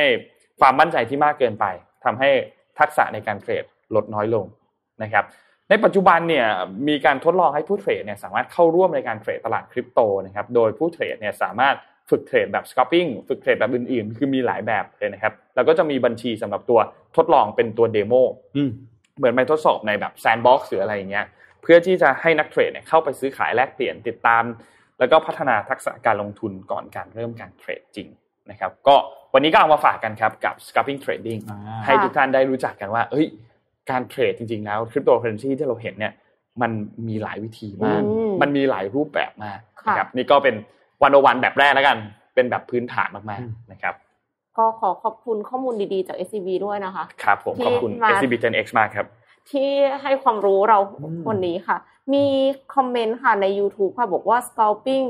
swing stop loss hunting grid trading เนี่ยไปใช้บริการบอทได้แล้วอ๋อสมัยนี้ค่าบริการไม่แพง แล้วก็ไม่ต้องเสียสุขภาพจิตค่ะ คือแต่ว่าจะเทรดขนาดไหนเนี่ย จะเทรดยังไงเพื่อที่จะให้ได้เงินจำนวนมากพอที่จะไปตั๋วเที่ยวบินอวกาศคะเนี่ยโอ้โห เพราะว่าล่าสุดครับ Virgin Galactic เนี่ยเปิดจำหน่ายตั๋วเที่ยวบินอวกาศอีกครั้งในราคา 14.5 ล้านบาท โอ้โห และมีจำนวนจำกัดด้วย ครับ เทรดยังไงเพื่อที่จะให้ได้ตั๋ว Virgin Galactic อืมในเวลาที่เขายังเปิดขายแล้วยังไม่มีคนซื้อหมดครับครับ ค่ะ Virgin Galactic เนี่ยเป็นบริษัทด้านการขนส่งอวกาศเพื่อการท่องเที่ยวนะคะ ของ Richard Branson เนาะอย่างที่ทุกท่านทราบกันดี เปิดจำหน่ายตั๋วเที่ยวบินอวกาศอีกครั้ง หลังจากปิดรับการจองตั๋วไปหลังจากที่มีคนสั่งจองกว่า700 คนค่ะ ราคาตั๋วเที่ยวบินอวกาศเนี่ยมีค่ามาจำหนึ่งแสนห้าหมื่นดอลลาร์สหรัฐ หรือประมาณ 4.8 ล้านบาท มาจำอันนี้คือมันมาจำจำก่อน ไม่ใช่ราคา ราคารวมหนึ่งที่นั่งเนี่ยประมาณ14.5ล้านบาทครับคาดว่าบริษัทเนี่ยจะเปิดเปิดรอบจองตั๋วใหม่จำนวนจำกัดประมาณ 300 ที่นั่งเท่านั้น เพื่อที่จะให้ครบจำนวน 1,000 คนในปี 2022 2022 หมายถึงว่าอืมขาย 1,000 คนไม่ได้หมายความว่าส่งขึ้นไปบนอวกาศ1,000 คนอ่า เปิดขายก่อน ใช่ค่ะ คือตั๋วเนี่ยราคาแพงมากนะคะ แต่ว่าก็ได้รับการตอบรับเกินความคาดหมายค่ะอืมคคนที่มีตังค์และพร้อมจ่ายเพื่อที่จะได้รับแน่นอนประสบการณ์ที่แปลกใหม่เนี่ยมันเยอะมากจริง ๆ ค่ะ เพราะฉะนั้นก็มีคู่แข่งแน่นอนนะคะครับ Blue Origin เนี่ยเขาก็เปิดเช่นเดียวกัน ดังนั้นเนี่ย ระหว่าง Virgin Galactic กับ Blue Origin เนี่ย เราจะหาเงินจากไหนอืมไปอวกาศกันดีคะ อยากเห็นเรื่องของ space tourism กันสักทีนะฮะ ครั้งนี้ หนึ่องยากพันคนอยากจะเป็นหนึ่งในทัวริสต์เดี๋ยวต้องไปเนี่ย scaling ละเทรดใช้บก่ออร์นดใช้บอร์ดครับผมนะฮะเก็บตังค์ก่อนนะฮะเฮ้ยนนท์อยากรู้ว่าชีวิตนี้นนท์จะมีโอกาสได้ไปแตะใกล้ๆอวกาศไหมอะอืมเอาจริงอยากไปมากเลยนะใช่แค่แบบหาเงินมาจากไหนก่อนเออใช่ แต่คือรู้ว่าคงเมาเครื่องแน่แหละ แต่ว่าอยากไปอะอืมยไปพอปรากฏว่าขึ้นไปนี่คือบอกว่าอ้วกอย่างเดียวนะคะอืมไม่ได้มคือมันต้องกินข้นนท์ต้องกินเละยาแก้เมาแน่คือถ้าขึ้นไปอะนะเพราะว่าขนาดแค่ นั่งรถเนี่ยยังเมาเลยถ้านั่งข้างหลังนะฮะครับเพราะฉะนั้นอันนี้ไม่รอดแน่นอนนะฮะเที่ยวบินต่อไปค่ะ ก็มีในปีนี้นะคะ พร้อมนักบินอวกาศหกคน เพราะฉะนั้นก็ติดตามอืมชมได้ค่ะ ว่านักบินอวกาศทั้งหกคนเนี่ย จะเป็นใครแล้วครัก็บแล้วก็เขาจะเมาไหมเหมือนที่นนท์เมาอะไรอย่างเงี้ยไม่เหลือฮะนนท์เมาแน่ครับพูดถึงเรื่องเครื่องบินนะฮะเดี๋ยวไปดู Lockheed Martin กันสักนิดหนึ่งนะฮะคือทางด้านของ F 3 5 นะครับ F 3 5 เนี่ยถือเป็นเครื่องบินรบ รุ่นที่ทันสมัยที่สุดในโลกแล้วนะครับ ตอนนี้คือตอนนี้เนี่ยมีข่าวนะครับว่าประเทศไทยเนี่ยนะครับมีความได้แสดงความสนใจนะครับในการซื้อเครื่องบินขับไล่รุ่น F 3 5 นะครับแต่ว่าในตอนนี้เนี่ยทางด้านของล็อกฮีดมาตินนะครับยังไม่ได้ทำการอนุมัตินะครับคำสั่งขายให้กับรัฐบาลไทยนะครับ แล้วก็คำการอนุมัติคำสั่งขายให้กับรัฐบาลไทยในครั้งนี้เนี่ยจะขึ้นอยู่กับ การตัดสินใจของรัฐบาลสหรัฐนั่นเองนะครับ ก็ข้อมูลตรงนี้นะครับได้รับการยืนยันจากคุณทิมเคฮิลนะครับรองประธานอาวุโสฝ่ายธุรกิจของบริษัทล็อกฮีดมาตินนะครับบริษัทผู้ผลิตอากาศยานนะครับแล้วก็ยุทธปกรณ์ป้องกันประเทศรายใหญ่ของโลกนะครับก็ได้มีการออกมาเปิดเผยเลยนะฮะยืนยันนะครับว่ารัฐบาลไทยเนี่ยต้องการที่จะสั่งซื้อล็อกฮิดมาตินนะฮะโดยระบุว่าเมื่อเดือนมกราคมนะครับกองทัพอากาศไทยได้มีการจัดสรรงบประมาณ ราวๆหนึ่งหมื่นสามพันล้านบาทนะครับสำหรับการจัดซื้อเครื่องบินขับไล่รุ่นใหม่อันทันสมัยนะครับ F35 นะครับจำนวน 4 ลำด้วยกันนะครับ โดยพลอากาศเอกนภาเดชทุปะเตมีนะครับ ผู้บัญชาการอ่าฐานอากาศนะครับ ก็เปิดเผยว่าไทยสนใจที่จะเครื่องบินรุ่นดังกล่าวเนี่ยในความเป็นจริงแล้วมากถึง 8 ลำด้วยกันนะครับสำหรับ F35 Lightning II นะครับเป็นเครื่องบินรบที่ขีดความสามารถนะครับ แล้วก็ทันสมัยมากที่สุดในโลกแล้วตอนนี้นะครับ ถ้าจะถามว่า ครื่องบินรบรุ่นไหนเนี่ยตอนนี้นะครับต้องให้ที่หนึ่งสุดๆเลยก็คือ F35 Lightning นะครับคือเรื่องนี้นะครับก็ถือว่าในขณะนี้นะครับ เรื่องของการถ่ายทอดเทคโนโลยีนะครับเรื่องนี้เนี่ยก็เป็นเรื่องที่สหรัฐเองก็ค่อนข้างให้ความสำคัญเป็นอย่างมาก เพราะว่าส่วนหนึ่งเลยนะครับที่นักวิเคราะห์นะครับได้มีการคาดการณ์เอาไว้ก็คือว่าสหรัฐเนี่ยอาจจะไม่ขาย F35 Lightning II ให้กับไทยนะครับ เพราะว่าอะไรนะครับ ราะว่าทางด้านของคุณเอียนสตอรี่นะครับซึ่งเป็นผู้เชี่ยวชาญด้านภูมิรัฐศาสตร์นะครับจากสถาบันเอเชียตะวันออกเฉียงใต้ศึกษาในสิงคโปร์เนี่ยให้ความเห็นว่ารัฐบาลสหรัฐเองนะครับอาจจะไม่เต็มใจที่จะอนุมัติการขายนะครับ เนื่องจากความสัมพันธ์ทางการอาหารของไทยกับจีนเนี่ยเริ่มมีเพิ่มมากขึ้นนะครับ ก็อ่าคุณเอียนเนี่ยก็ตั้งคำถามนะครับว่าไทยเนี่ยจำเป็นไหมต้องใช้เครื่องบินขับไล่ขนาดรุ่น F35 อืม Lightning II เนี่ยแล้วก็ประชาชนก็ถามค่ะ แล้วก็ต้องบอกว่าครับผม F35 เนี่ย ขนาดประชาชนชาวสหรัฐเองเนี่ย ยังออกมาตั้งคำถามกับรัฐบาลเลยว่า เครื่องบินอะไรเนี่ยทำไมมันแพงจังอืมจอดเฉยๆก็แพง เพราะจอดเนี่ยอย่าลืมว่ามันต้องมีค่า maintenance ด้วยค่ะนะครับ คืค่าอที่จอดเองอะค่ะใช่ฮะคือประชาชนสหรัฐเองก็ออกมาโวยเรื่องนี้กับรัฐบาลสหรัฐเหมือนกันมีบางส่วนนะก็ไม่ได้บอกว่าเขาไม่เห็นด้วยนะฮะแต่บอกว่าประชาชนเองก็โอ้แพงมากเลยนะฮะคือ F35 เนี่ยมันมันเทคโนโลยีมันล้ำสมัยมากๆมากเลยจริงๆนะฮะ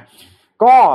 ทางด้านของความสัมพันธ์ทางด้านการทหารไทยกับจีนเนี่ยนะครับก็ต้องบอกว่านับตั้งแต่การรัฐประหารในปี 2557 นะครับ จีนกลายเป็นผู้จัดหาอาวุธรายใหญ่ให้กับกองทัพไทยนะครับ อีกทั้งกองทัพไทยก็เป็นเพียงไม่กี่ชาติในเอเชียตะวันออกเฉียงใต้นะครับที่มีการซ้อมรบเป็นประจำนะครับกับกองทัพจีนทั้ง 3 เหล่าทัพนะครับ ซึ่งความสัมพันธ์ของกองทัพที่ใกล้ชิดกับจีนมากยิ่งขึ้นนะครับ ก็จะเห็นได้ชัดจากโครงการจัดซื้อเรือดำน้ำจีนนะครับ แล้วก็ ในฐานะพันธมิตรแล้วนะครับ ไทยก็ถือว่าเป็นหุ้นส่วนทางยุทธศาสตร์ที่สำคัญนะครับ ทั้งสำหรับจีนแล้วก็สหรัฐด้วยนะครับ ก็แน่นอนนะครับไม่แน่นะครับทางด้านของคุณเอียนก็บอกว่าไม่แน่นะครับสหรัฐอาจจะขายให้กับไทยก็ได้นะครับ เพื่อรักษาสถานะความสัมพันธ์เชิงยุทธศาสตร์เอาไว้นะครับ แต่ว่าสหรัฐเองก็อาจจะมีการห้าม ไม่ให้กองทัพอากาศไทยเนี่ยใช้เครื่อง F35 ในการฝึกซ้อมรบกับกองทัพจีนนะครับ เนื่องจากว่า กังเอ่อทางกระทรวงกลาโหมสหรัฐเองก็มีความกังวลนะครับเรื่องของเทคโนโลยี แล้วก็เรื่องของอ่า tactical ต่างๆนะครับ warfare tactical การสู้รบต่างๆเนี่ยก็กลัวว่าจีนจะเอาไปศึกษานะครับ ทีนี้ต้องบอกงี้ก่อนว่า F35 เนี่ยสหรัฐจะขายให้เฉพาะประเทศที่เป็นพันธมิตรสนิทสนิทกันจริง ๆ นะครับคอรับย่างญี่ปุ่นเกาหลีใต้เอ่อประเทศที่โอ้โหเป็นชาติมหามิตรนะครับไต้หวันอะไรแบบนี้นะ ต้องบอกว่าสหรัฐเนี่ยเขาห่วงขนาดไหนรู้ไหมฮะ มีอยู่ครั้งหนึ่งนะฮะในช่วงประมาณเดือนมกราคมที่ผ่านมาเนี่ยแหละนะครับเอ่อปรากฏว่าทางด้านของเรือนะครับเรือรบนะครับ USS Carl Vinson นะครับ มีรายงานว่ามีการพยายามที่จะลงจอดนะครับ เครื่องบินขับไล่ F35 Lightning เนี่ยแหละ บนเรือบรรทุกเครื่องบินอืมปรากฏว่านักบินเนี่ยพลาดฮะตกอ่าไม่สามารถลงจอดได้ แล้วก็ทำให้เครื่องบินตกน้ำไป F35 เนี่ยตกน้ำไป ซึ่งอ่านักบินเนี่ยอาการปลอดภัยนะฮะคือไม่อ่ารอดชีวิตนะครับ แต่ที่มันสำคัญเลยก็คือว่าอ่ากองทัพเรือสหรัฐเนี่ยต้องเร่งปฏิบัติการกู้คืนซากเครื่องบิน เพราะกลัวว่าจีนเนี่ยจะมาเอาไปแล้วก็ไปศึกษาอืมนะฮะแล้วก็เอ่อต้องบอกว่าตำแหน่งที่ตกเนี่ยก็คือตกในทะเลจีนใต้ด้วยอืมนะครับ ก็เลยได้เนี่ยมีทางด้านของกองทัพเรือที่7นะครับของกองทัพเรือสหรัฐเองก็ได้มีการอ่า ปฏิบัติการนะครับในการที่จะกู้คืนซากเอ่อเครื่องบินอ่าขับไล่นะครับรุ่น F35 แล้วก็มีอยู่บ่อยครั้งมากนะครับที่ที่เครื่องบินเนี่ยตกทะเลนะฮะญี่ปุ่นเองก็เคยทำตกทะเลเหมือนกันนะครับเกาหลีใต้ก็เคยนะฮะก็ต้องไปเก็บกันให้วุ่นเลยนะเพราะว่ารุ่นนี้เนี่ยบอกเลยว่าไม่อยากให้ตกไปอยู่ในมือของจีนจริงๆนะครับสำหรับค่ะสหรัฐนั่นเองนะฮะอะก็นี่นะครับมาอัปเดตให้ฟังคือจริงๆที่ผมบอกว่าผมผมสนใจข่าวนี้เนี่ยเป็นเพราะว่าอย่างที่บอก คือเครื่องบินรุ่นนี้เนี่ยมันมันแพงมากจริง มันเป็นเครื่องบินที่ที่สุดแล้วอะในที่จะสามารถหาได้นะครับสำหรับเครื่องบินขับไล่อ่าแล้วก็เรื่องหนึ่งเลยนะครับ ที่สำคัญก็คือเรื่องของค่า maintenance สูงมากครับนะครับ ก็ต้องดูเนี่ยก็อย่างที่ผู้เชี่ยวชาญออกมาตั้งคำถามนะครับ ว่าเอ๊ะจริงๆ แล้วไทยเราเนี่ยจำเป็นจะต้องใช้ขนาด F35 Lightning II เลยหรือเปล่านะครับผมอะเอาเป็นว่าวันนี้มีข้อมูลจากทางด้านของ Lockheed Martin เนี่ยมาฝากกันครับ อุบัติเหตุเนี่ยมันเกิดขึ้นบ่อยนะคะ แล้วก็ ขนาดแบบว่านักบินเนี่ยอืมแน่นอนว่าคงต้องได้รับการคัดเลือกมาอย่างดีแล้วอะครับ คือไม่ใช่ว่าใครก็ขึ้นไปบินรุ่นนี้ได้นะคะใช่เพราะว่าเขาห่วงมาก ไม่แน่ใจเหมือนกันว่าอืมหลังจากที่เก็บกู้กันสำเร็จแล้วเนี่ย นักบินยังมีสวัสดิภาพอยู่ดี ใช่ไหมครับ ที่บอกว่ามีความเสี่ยงจะเอาไปทำให้จีนเขามีโอกาสได้ศึกษาเครื่องนี้นะคะอืมทีนี้เนี่ยการที่อุบัติเหตุมันเกิดขึ้นบ่อยเนี่ย เราก็เลยต้องมีประกัน ครับ พอเราต้องมีประกันใช่ไหมไม่ว่าจะเป็น ประกันอุบัติเหตุปกติอืมเนาะหรือว่าประกันสุขภาพ แต่ว่าล่าสุดค่ะ มันมีการเคลมประกันเพิ่มขึ้นถึง31%แต่ว่าเป็นประกันอุบัติเหตุที่เกิดขึ้นจากอุปกรณ์ VR VR อืมในปี 2021อะค่ะ ยอดขายของอุปกรณ์ VR เนี่ย ได้รับความนิยมเพิ่มขึ้นสูงมาก ในสหรัฐอเมริกานะคะวันคริสต์มาสปี 2021 เนี่ย แอป Oculus ของ Meta เนี่ย ขึ้นอันดับหนึ่งในชาร์ต App Store ของ Apple เป็นครั้งแรก เราเขาจะโหลดแอปมาทำไมล่ะถ้าไม่ได้ซื้อ Oculus Quest ครับมาผมถูกต้องไหมอะดังนั้นเนี่ยจำนวนคนที่ใช้ VR ก็เลยแพร่หลายขึ้นมากค่ะ ก็เกิดอุบัติเหตุมากขึ้นเช่นกัน The Guardian เนี่ยรายงานว่าบริษัทประกัน Aviva ในสหราชอาณาจักรเนี่ยถูกเรียกสินไหมเกี่ยวกับอุบัติเหตุ ที่เกิดจากการใช้งานอุปกรณ์ เชื่อมต่อโลกเสมือนจริง หรือว่า VR เนี่ยเพิ่มมากขึ้นถึง 31%จากปีที่แล้วอืมค่าสินไหมทดแทนเกี่ยวกับอุบัติเหตุอันเนื่องมาจากการใช้อุปกรณ์ VR เนี่ยอ่าดูอย่างในตัวอย่างเนี่ยนะคะ โดยเฉลี่ยอยู่ประมาณที่ 650 ปอนด์หรือประมาณ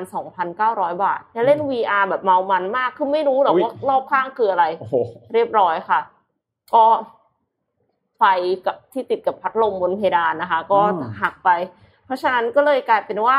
ทำลายทรัพย์สินอย่างอื่นร่วมด้วยค่ะ มีลูกค้ารายหนึ่งโยน controller ใส่ทีวี เพราะว่าตกใจที่เห็นซอมบี้โผล่ออกมาระหว่างเกม เด็กคนนึงเผลอปัดของตกแต่งในบ้านแตกกระจาย เพราะว่าเกมเนี่ยสั่งให้แกว่งแขนแรงกว่านี้อ่าคือมันไม่รู้ไงว่าโลกความจริงข้างนอกมันเป็นยังข้างนไงอกเป็นยังไงถูกปะบ้างเพราะว่าครับเรามีอะอะไรใส่บ้าง VR อยู่ ที่น่าสนใจก็คือ อย่างไรก็ตามนะคะ การเปิดเผยข้อมูลของอวิวาเนี่ย ไม่ได้ตำหนิผู้ใช้งานนะ อืมอ่า แต่ว่าจุดประเด็นให้ทั้งผู้ใช้งานแล้วก็ผู้ผลิตอุปกรณ์เนี่ยคำนึงถึงเรื่องความปลอดภัยมากขึ้น ก่อนหน้านี้มันมีมันมี VR ที่เขาให้เห็นเด็กหรือหมา ถ้าสมมติว่ามันวิ่งไปวิ่งมาอะไรเงี้ย คือเห็นรางๆอยู่ใน VR แต่ก็ไม่แน่ใจอืมเหมือนกันว่าในอนาคตเนี่ย จะทำให้มันดีกว่านี้ได้ไหมครับเซนเซอร์ไหมอืมคือเหมือนกับว่าไอ้ที่เราถืออยู่อะถ้า controller อะค่ะ มันไปเข้าใกล้อะไรมันจะติดติดติดติดอ่าอ่าเหมือนเหมือนเซนเซอร์รถอะครับ เป็นไปได้หรือเปล่า คือทำยังไงให้มันใช้งานได้จริงมากครับขึ้นนะคะอืมคือมันไม่มีทางที่จะแพร่หลาย ถ้าสมมติว่ามันยังแก้ปัญหาพื้นฐานแบบนี้ไม่ได้อืมอืมซึ่งยากนะเอาจริงๆก็ใช่แอบแอบยากนิดนึงนะโจทย์เพราะว่ายากเพราะว่าการที่เราจะใช้ตัวอุปกรณ์อันนี้ได้อะเราอย่างน้อยเราก็ต้องดูว่ารอบด้านเราอะโล่งๆนิดนึงเนาะมันก็แอบใช้ยากนิดก็นึงไม่ใช่ทุกคนที่บ้านจะใหญ่ขนาดนั้น จะมีที่โล่งให้ใช่ให้ขนาดนั้นนะนะอืมคือเหมือนก็ไม่งั้นก็ต้องซื้อแท่น ไอ้ที่ว่าติดตัวเราไว้อ๋อะออ่าอ่าอ่าให้เราไม่ขยับแล้วใช่เราไหมก็ต้องวิ่งอยู่บนนั้นนะคะอุ้ยอันนั้นอะอยู่บนมันลู่อันนั้นมันเจ๋งมากเลยนะพี่ไอตัวที่พี่เอ็มพูดถึงอะที่มันติดตัวเราไว้ เวลาเราเล่นเกมยิงปืนอะมันเท่มากเลยอะแบบอืมเออมันเท่อะนนเคยเห็นคลิปวิดีโอแล้วแบบรู้สึกว่าเฮ้ยมันเจ๋งมากเลยคือถึงเทคโนโลยังไงก็คือจะอยู่แค่ในกรอบนั้นนะคะใช่ใช่ใช่ใช่ใช่ใช่แล้วก็ใส่ใส่ไอ้เนี่ยรองเท้าไอ้ที่แบบว่ามูนวอล์กอะที่มันลื่นๆนะอะอ่าที่มันลื่นๆใช่แล้วคือตัวมันจับล็อกเราอยู่แล้วไงเราก็ไม่ล้มแน่นอนอะไรอย่างเงี้ย เจ๋งชอบมากโอ้นะฮะพามาดูเรื่องถัดมาฮะนครับนท์พามาดูที่เกาหลีใต้ครับ CNBC ครับเขาไปสัมภาษณ์ทางด้านเอ่อ Trade Ministry นะครับ ก็เป็นรัฐมนตรีกระทรวงการค้ารัฐมนตรีกระทรวงพาณิชย์นะครับอืมเขาก็ไปสัมภาษณ์คุณยอฮันกูครับ ว่าสถานเกี่ยวกับสถานการณ์ของรัสเซียแล้วก็ยูเครน ซึ่งเดี๋ยวเราอัปเดตรัสเซียยูเครนต่อเนื่องกันไปเลยนะอืมเขาไปสัมภาษณ์ว่าไอ้ไอผลกระทบครั้งนี้เนี่ยคุณคิด คิดคิดยังไงบ้างค่ะกับวิกฤตครั้งนี้ แล้วมันน่าจะเกาหลีใต้เนี่ยจะได้รับผลกระทบอะไรบ้างนะครับทางด้านของคุณยอฮันกูก็บอกว่าอันแรกเลยที่เขาคิดว่าผลกระทบที่เขากำลังมอนิเตอร์อยู่เกาหลีใต้มอนิเตอร์อยู่เนี่ยคือการสปายขึ้นมาของราคาพลังงานอืมนะครับ ซึ่งอันนี้ก็ตรงตัวเนาะเพราะว่าเอ่อ92%ของความต้องการพลังงานในเกาหลีใต้เกาหลีใต้เนี่ยนะครับ เป็นการนำเข้าอืม import เข้ามานะครับ ซึ่งน่าสนใจมากนะครับ ทีนี้ ถ้าหากว่ามันเกิดเหตุการณ์อันนี้ขึ้นเนี่ยเขาก็ประเมินสถานการณ์ว่ามันมีโอกาสที่พอกระทบราคาพลังงานแล้วเนี่ยมันก็จะเกิดปัญหาเรื่องของ supply chain disruption ด้วยอืมนะครับอันดับแรกเลยคือเรื่องของพลังงานเนี่ยมันเป็นไปได้สูงมากๆที่ห่วงโซ่การผลิตบางอย่าง มันจะได้รับผลกระทบจากปัญหาภูมิรัฐศาสตร์ที่เกิดขึ้น ซึ่งตอนนี้เนี่ยเรากำลังพิจารณาหามาตรการต่างๆ เพื่อป้องกันไม่ให้เกิดเหตุการณ์นี้อยู่นะครับนอกจากนี้เนี่ยคุณยอฮันกูยังบอกอีกว่า ทางด้านของรัฐบาลเกาหลีใต้เนี่ยก็บริหารจัดการความเสี่ยง ที่อาจจะทำให้การผลิตสินค้าสำคัญของเขาเนี่ยได้รับผลกระทบมีอะไรบ้างสำคัญสำคัญของเขา มียานยนต์อืมมีชิป พวกอุปกรณ์อิเล็กทรอนิกส์ทั้งหลายเนี่ยสะดุดแน่นอนถ้าหากว่าเกิดปัญหานี้ขึ้นมานะครับรัฐบาลเขาก็ทำ list ของวัตถุดิบต่างๆ ที่มีความสำคัญในห่วงโซ่อันนี้ เพื่อให้แน่ใจว่าจะไม่มีปัญหาขาดแคลนพวก supply chain สินค้าของเหล่านี้ นะครับเราก็จะพยายามไม่พึ่งพาประเทศไหนมากเกินไป ในการนำเข้าวัตถุดิบที่มีความสำคัญ แต่อย่างไรก็ตามเราก็มีการจัดทำตัวระบบที่จะ alarm ไว้ล่วงหน้าว่าอืมถ้าหากว่ามีแนวโน้มที่จะขาดแคลนเมื่อไหร่เนี่ยจะได้เข้ามา tackle ปัญหานี้ทันทีอืมค่ะนะครับนอกจากนี้เนี่ยทางด้านของเกาหลีใต้เนี่ยก็เรียกร้องให้ทางด้านนานาชาติเนี่ยร่วมมือกันเพื่อแก้ไขปัญหาห่วงโซ่การผลิตที่ มันตึงๆอยู่ในช่วงเวลาตอนนี้นะครับแล้วก็ย้ำว่าไม่ควรมีชาติไหนที่ผูกขาดในการผลิตอุตสาหกรรมใดอุตสาหกรรมหนึ่งเลยนะครับควรจะกระจายกระจายกันไว้นะครับแล้วก็เกาหลีใต้เองเนี่ยก็มีส่วนสำคัญมากๆในการสร้างสมดุลในเรื่องของการผลิตตัวเซมิคอนดักเตอร์อือฮึเราจะได้ยินว่าเป็นไต้หวันเนาะใช่แต่ว่าเกาหลีใต้เองก็มีส่วนสำคัญมากๆเหมือนกันในการสร้างสมดุลเรื่องนี้นะครับเพราะฉะนั้นมันก็ สำคัญมากๆ ไม่ใช่แค่ตัวเซมิคอนดักเตอร์แต่ในยุคเวลาตอนนี้เนี่ยมันมีตัวแบตเตอรี่ด้วยค่ะที่สำคัญมากๆ ในการผลิตตัวรถยนต์พลังงานไฟฟ้าเนี่ยนะครับ ก็เป็นทางด้านมุมของเกาหลีใต้ เขามองว่าน่าจะได้รับผลกระทบในเรื่องของพลังงานนะครับ ซึ่งตรงตัวมากแล้วรวมถึงเรื่องของ supply chain ที่มันจะต่อเนื่องมาหลังจากนี้ด้วยนะครับ ทีนี้นนพามาดูในเรื่องของสถานการณ์ตอนนี้บ้างว่ารัสเซียเขา ยังไงกันบ้างอืมในช่วงเวลาตอนนี้นะครับ ตอนนี้เนี่ยมีหลายท่านมากที่ไปที่รัสเซียนะครับ ล่าสุดทางด้านของเอ่อคุณโบชานารูที่เป็นผู้นำของบราซิลเองก็ไปที่รัสเซียเหมือนกันนะครับบราซิลกำลังเจอปัญหาเรื่องของดินถล่มในพื้นที่ของกรุงเดเอ่อเรียลเดจาเนโรด้วยนะครับก็มีคนเสียชีวิตหลักร้อยเหมือนกันนะครับในพื้นที่ของบราซิลตอนนี้นะครับ แต่อย่างไรก็ตามครับทางด้านสถานการณ์ของรัสเซียกับยูเครนเนี่ยนะครับ ล่าสุดสำนักข่าวกรองนะครับของเอสโตเนียนะครับได้มีการออกเอกสารออกมานะครับ บอกว่ารัสเซียตอนนี้เนี่ยกำลังเคลื่อนทหารอีกแล้วนะครับ ไปในพื้นที่ชายแดนของยูเครนนะครับ แล้วก็อาจจะมีการโจมตีด้วย แต่โจมตีอยู่ในขอบเขตที่จำกัดนะครับ ทางด้านของผู้ในการสำนักงานข่าวกรองต่างประเทศของเอสโตเนียเนี่ยนะครับมีการสรุปรายงานข่าวกรองประจำปี บอกว่าการโจมตีของรัสเซียในครั้งนี้เนี่ยมีโอกาสที่จะมีการใช้บอม ด้วยขีปนาวุธเนี่ยนะครับแล้วก็ประเมินว่ารัสเซียเนี่ยจะเลี่ยงการโจมตีเมืองใหญ่ที่มีประชากรเยอะๆนะครับเพราะว่าต้องใช้ทหารจำนวนมากในการเข้าควบคุมพื้นที่บริเวณตรงนั้นนะครับหรืออีกความเป็นไปได้อันหนึงก็คือมีการสนับสนุนให้มีการสู้รบกันให้ดูเดือดมากขึ้นในดินแดน 2 แห่งทางภาคตะวันออกของยูเครนนะครับที่มีกลุ่มแบ่งแยกดินแดนอยู่ในพื้นที่บริเวณตรงนั้นนะครับ ซึ่งถ้าหากว่ามาทางนี้เนี่ยรัสเซียอาจหลีกเลี่ยงการถูกคว่ำบาตรได้นะครับ ถ้ารัสเซียประสบความสำเร็จในการโจมตียูเครนนะครับก็น่าจะเพิ่มแรงกดดันต่อรัฐบอลติกได้ในอีกหลายปีข้างหน้าในช่วงเวลาตอนนี้นะครับ เพราะฉะนั้นสถานการณ์ตอนนี้ตึงเครียดมากนะครับสำหรับที่ยูเครนแล้วก็ที่รัสเซียตอนนี้นะครับ ซึ่งหลังจากนี้เนี่ยที่เราต้องมาคอยดูกันเนี่ยนะครับ คือทางด้านของเลขาธิการนาโตเนี่ย หลังจากที่รัสเซียเขาออกมาบอกว่าเขาถอนกำลังมาแล้วเนี่ยก็ไม่ถอนนะ ใช่ทางด้านเลขาธิการนาโต้ก็บอกว่ามันไม่มียังไม่มีสัญญาณอะไรเลยอืมที่รัสเซียจะลดระดับความรุนแรงที่เกิดขึ้นนะครับที่คุณเยนสโตเทนเบิร์กบอกเนี่ยนะครับเพราะฉะนั้นหลังจากนี้เราต้องติดตามสถานการณ์กันแบบ day by day มากๆนะครับ เพราะว่าไม่รู้เลยว่าอยู่ดีๆจะมีการบุกเมื่อไหร่ คือคือต้องบอกอย่างนี้ว่า ตอนแรกเนี่ยที่ที่ทางด้านรัสเซียใช่ไหมออกมาบอกว่าเฮ้ยฝึกเสร็จแล้ว เดี๋ยวถอนอืมถอนกลับละ แต่พอทางด้านนาโต้พอสหรัฐออกมาบอกว่า evidence เนี่ยมัน suggest otherwise ก็คือว่าหลักฐานเนี่ยมันไม่ได้บอกว่ากำลังถอนทัพนะ ใช่คือมันต้องเพิ่มคนมันมีภาพใช่ satelliteเลย มีภาพถ่ายเออดาวเทียมของสหรัฐเนี่ยนะครับที่ใช้ตัวเทคโนโลยีใช่อวกาศของสหรัฐเนี่ยถ่ายลงมาเลย แล้วก็อืมเห็นว่าในพื้นที่บริเวณใกล้ๆชายแดนเนี่ยมันมีกิจกรรมทางทหารเกิดขึ้นอยู่ใช่นะครับ แล้วแล้วพอกลายเป็นว่าออกมาพูดใช่ไหมว่าจะถอน แล้วนาโต้ก็มาตอบโต้นะสหรัฐชาติตะวันตกก็มาตอบโต้ ไม่ไม่ได้ถอนเนี่ยเรามีหลักฐาน มันกลายเป็นว่า อันเนี้ยมันยิ่งทำให้ intensify ยิ่งเครียดเข้าไปกว่าเดิมอีกนะอืมนะครับเพราะว่าอ้าวในคุณบอกว่าคุณถอนแล้ว แต่ว่าในความเป็นจริงยังไม่ถอนเนี่ยมันหมายความว่า มันมีรับลมคมในหรือเปล่าทำไมสิ่งที่ออกมาพูดกับสิ่งที่เกิดขึ้นเนี่ย มันไม่ตรงกันใช่แบบนี้เนี่ยหลายๆหลายๆฝ่ายก็โอ้โหยิ่งกังกังวลเลย แล้วก็ส่งผลมาที่เอ่อตลาดหุ้นตลาดราคาอ่าพลังงานต่างๆ เนี่ย โอ้โหไปหมดเลยนะฮะในช่วงสัปดาห์นี้นะครับผมแต่อย่างไรก็ตามนะ แม้ว่าเราจะมีภาพถ่ายทางดาวเทียมเห็นว่ามีการเข้าไปประชิดบริเวณชายแดนเนี่ยแต่นั้นก็ยังไม่ได้เป็นหลักฐาน ยังไม่ได้เป็นการส่งสัญญาณอย่างชัดเจนว่าจะมีการบุกเร็วๆนี้อืมนะครับก็อาจจะเป็นเหมือนเดิมก็ได้รัสเซียใช้ยังยังสามารถที่จะพูดได้เหมือนเดิมว่า ก็มีการซ้อมรบ มีการทำกิจกรรมทางอาหารในพื้นที่บริเวณตรงนั้น เพราะว่ามันก็ยังไม่มีสัญญาณที่มัน obvious มากๆเนาะว่า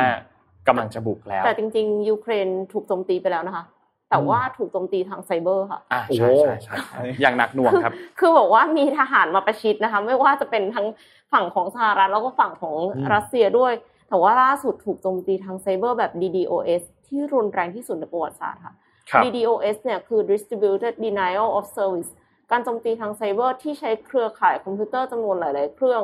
เข้าโจมตีทำลายระบบเซิร์ฟเวอร์ กลุ่มเป้าหมายแรกๆเนี่ยก็มักจะเป็นธนาคารหรือว่าบริการออนไลน์ที่มีผู้ใช้งานจำนวนมากโอ้โหที่มีการรับส่งข้อมูลระหว่างคอมพิวเตอร์กับเซิร์ฟเวอร์จำนวนมากเนี่ยพอโจมตีด้วย DDoS ก็ทำให้เซิร์ฟเวอร์ล่ม แล้วก็บริการออนไลน์หยุดชะงักสุดท้ายแล้วเนี่ยเขากู้คืนมาได้ค่ะ แต่ว่าก็ยังไม่รู้ว่าใครเป็นคนทำใช่ ล่าสุดเนี่ยทางด้านรัสเซียเนี่ยนะครับกระทรวงการต่างประเทศของรัสเซียนี่มีการออกมาขับไล่ทางด้านรองเอกอัครราชทูตสหรัฐด้วยประจำกรุงมอสโกเนี่ยนะครับก็คือคุณบาร์ตกอร์แมนนะครับขับไล่ออกจากประเทศรัสเซียไปแล้วครับนะครับโดยไม่ได้ให้เหตุผลอะไรด้วยว่าอืมว่าทำไมถึงขับไล่นะครับทางด้านของโจไบเดนเองก็มีการพูดเหมือนกันบอกว่า probability of Ukraine invasion is very high ก็คือมีความเป็นไปได้สูงมากๆ ที่รัสเซียเนี่ยจะมีการโจมตีบุกยูเครนนะครับ สิ่งที่เห็นบ่อยมากเวลาพาดหัวข่าวนี่คือ US say ใช่ USA สหรัฐบอกว่าสหรัฐบอกว่าสหรัฐบอกว่าเนี่ยฮะประมาณก็85%แล้วกันนะใช่ฮะคือส่วนใหญ่เลยคือวันนี้มาดูเมื่อวานนี้ก็อ่านใช่ไหมว่าเอ้ยมีทางด้านของอ่าแอนโทนีบลิงเคนหรือว่านาโตออกมาบอกว่ารัสเซียยังไม่ถอนทัพวันนี้มาเปิดเนี่ยก็จะเจอบลิงเคนเซพูดมีแต่ฝั่งสหรัฐออกมาพูดนะฮะก็ อาจจะเป็นเรื่องของพื้นที่ข่าวด้วยอะไรหลาย ๆ อย่างนะครับ แต่ว่าครับเรื่องนี้เนี่ยแน่นอนสิ่งหนึ่งเลยที่มันส่งผลผลกระทบแล้วเราเห็นได้ชัดนะครับ ก็คือเรื่องของเศรษฐกิจเนาะเรื่องของการลงทุนต่าง ๆ นะครับ ดาวโจนส์ตลาดอ่าน้ำมันดิบโลกอะไรนี้ปรับตัวเพิ่มสูงขึ้นหมดนะฮะอันนี้ก็เป็นสิ่งที่ในช่วงนี้เกิดขึ้นแล้วก็ถ้าหากว่าแต่ละท่านเนี่ยลงทุนอะไรอย่างไรเนี่ยก็ขอให้อ่าลองดูด้วยนะครับ เรื่องของสถานการณ์บ้านเมืองเนาะ นะครับค่ะในช่วงนี้การปรับต้องมีพร์วิก็นัยด้วยนะคะครับเพราะว่าไม่อย่างนั้นเนี่ยเดี๋ยวเดี๋ยวจะมีปัญหานะคะ จะอ่าจะไปไม่ถึงอวกาศนะคะครับผมจะไปได้แค่ปักซอยนะฮะนี่พูดพูดพูดถึงไซเบอร์attack เนี่ยนะฮะ I.O. หรือเปล่าอย่างนี้เขาเรียก I.O. ไหมไม่ไม่ทราบเหมือนกัน ยังไม่รู้เลยว่าใครทำแหมอ๋อโอเคค่ะนะฮะอันนั้นเป็นสิ่งที่ไกลตัวมากควบคุมไม่ค่อยได้เนาะครับแต่ว่าสิ่งที่ใกล้ตัวมากคือ Zoom Meeting ครับ Zoom Meeting นี่ใกล้ตัวมากนะคะ ถ้าสมมติว่ายัง work from home กันอยู่ก็ไล่นะตัวตลอดไปนะครับ ตลอดไปเลยนะโอเค แล้วแล้วทีเนี้ยปัญหาอย่างหนึ่งของการของการที่ work remotely อะค่ะ ก็คือเอกสาร คือต้องอ่าส่งเอกสารไปมาแบบ messenger อะไรอย่างเงี้ยเยอะแยะอ่ามมาก เพราะฉะนั้นเนี่ย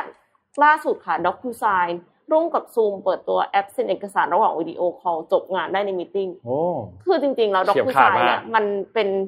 มันเป็นการ sign document แบบ e signature อยู่แล้วอืมซึ่ง ซึ่งทุกคนก็คงเคยได้ยินนะคะครับแต่ว่าสิ่งที่สำคัญเลยของวันเนี้ยคือเขาให้ sign ใน Zoom meeting ได้เลยอ๋อให้เห็นเห็นกันเลยว่าทรายเห็นเลยว่า sign แล้ว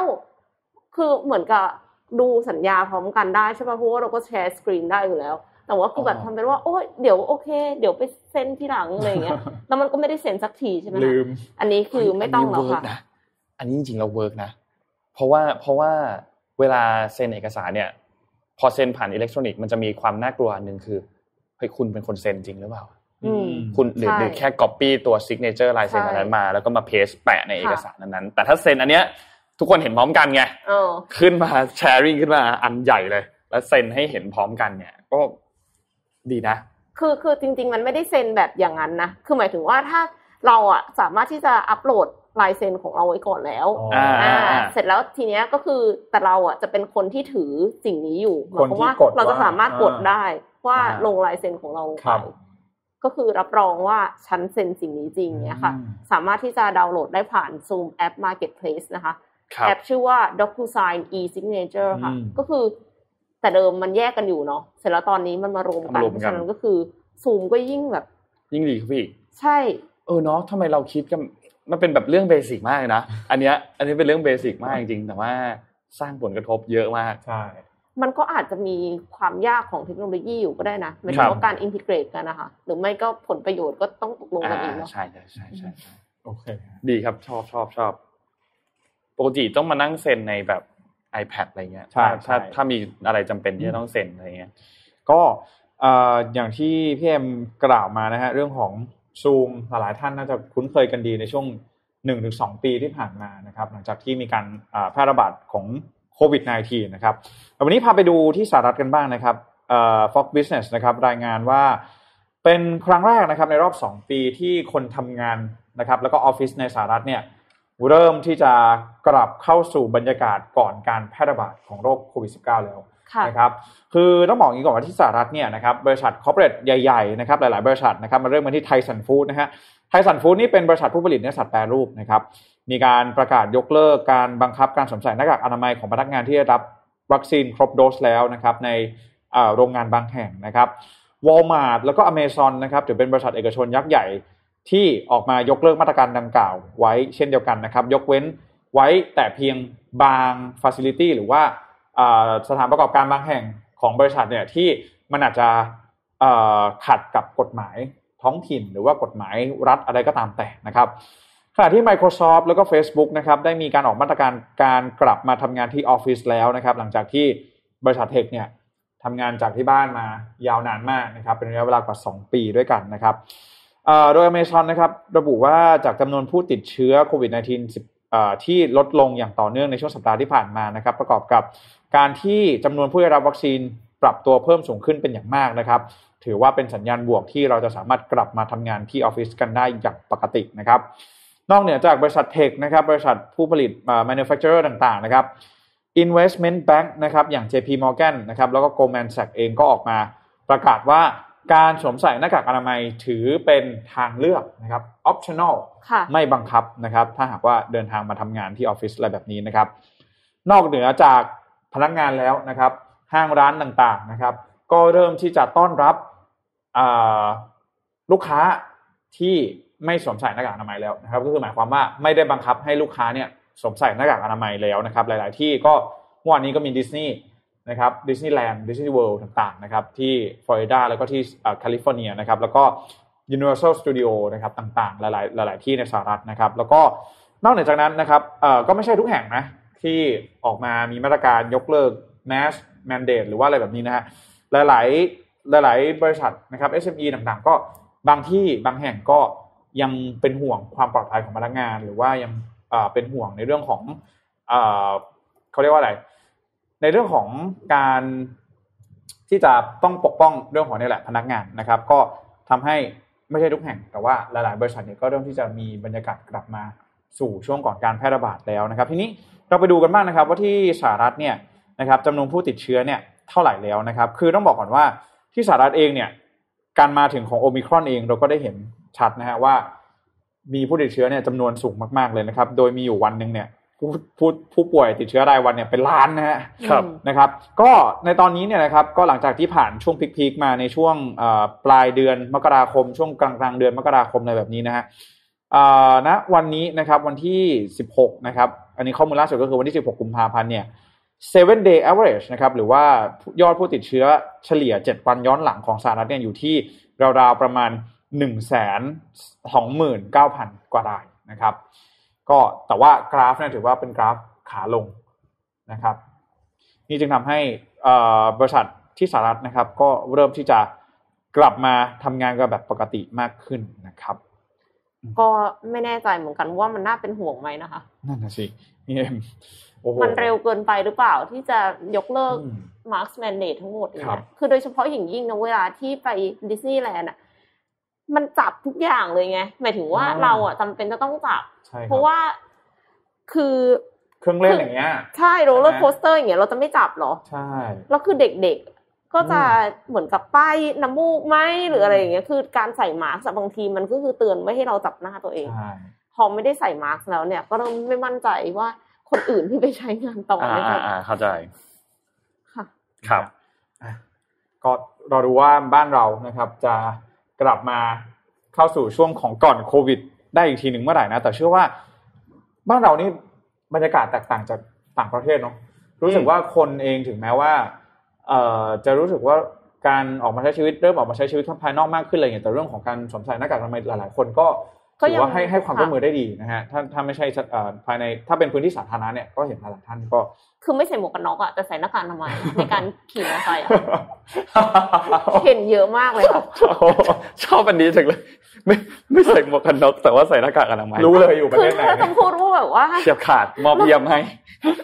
คือถ้าจะบอกว่าก็ต้องใส่หน้ากากอนามัยเพราะว่ามันเป็นกฎไงเดี๋ยวมันเข้าที่นู่นที่นี่ไม่ได้เอาแล้วหมวกกันน็อกนี่มันไม่เป็นกฎนั่นน่ะครับสิผม นะฮะมอบเยี่ยมให้ฮะมอบเยี่ยมให้โอ้ฮะโห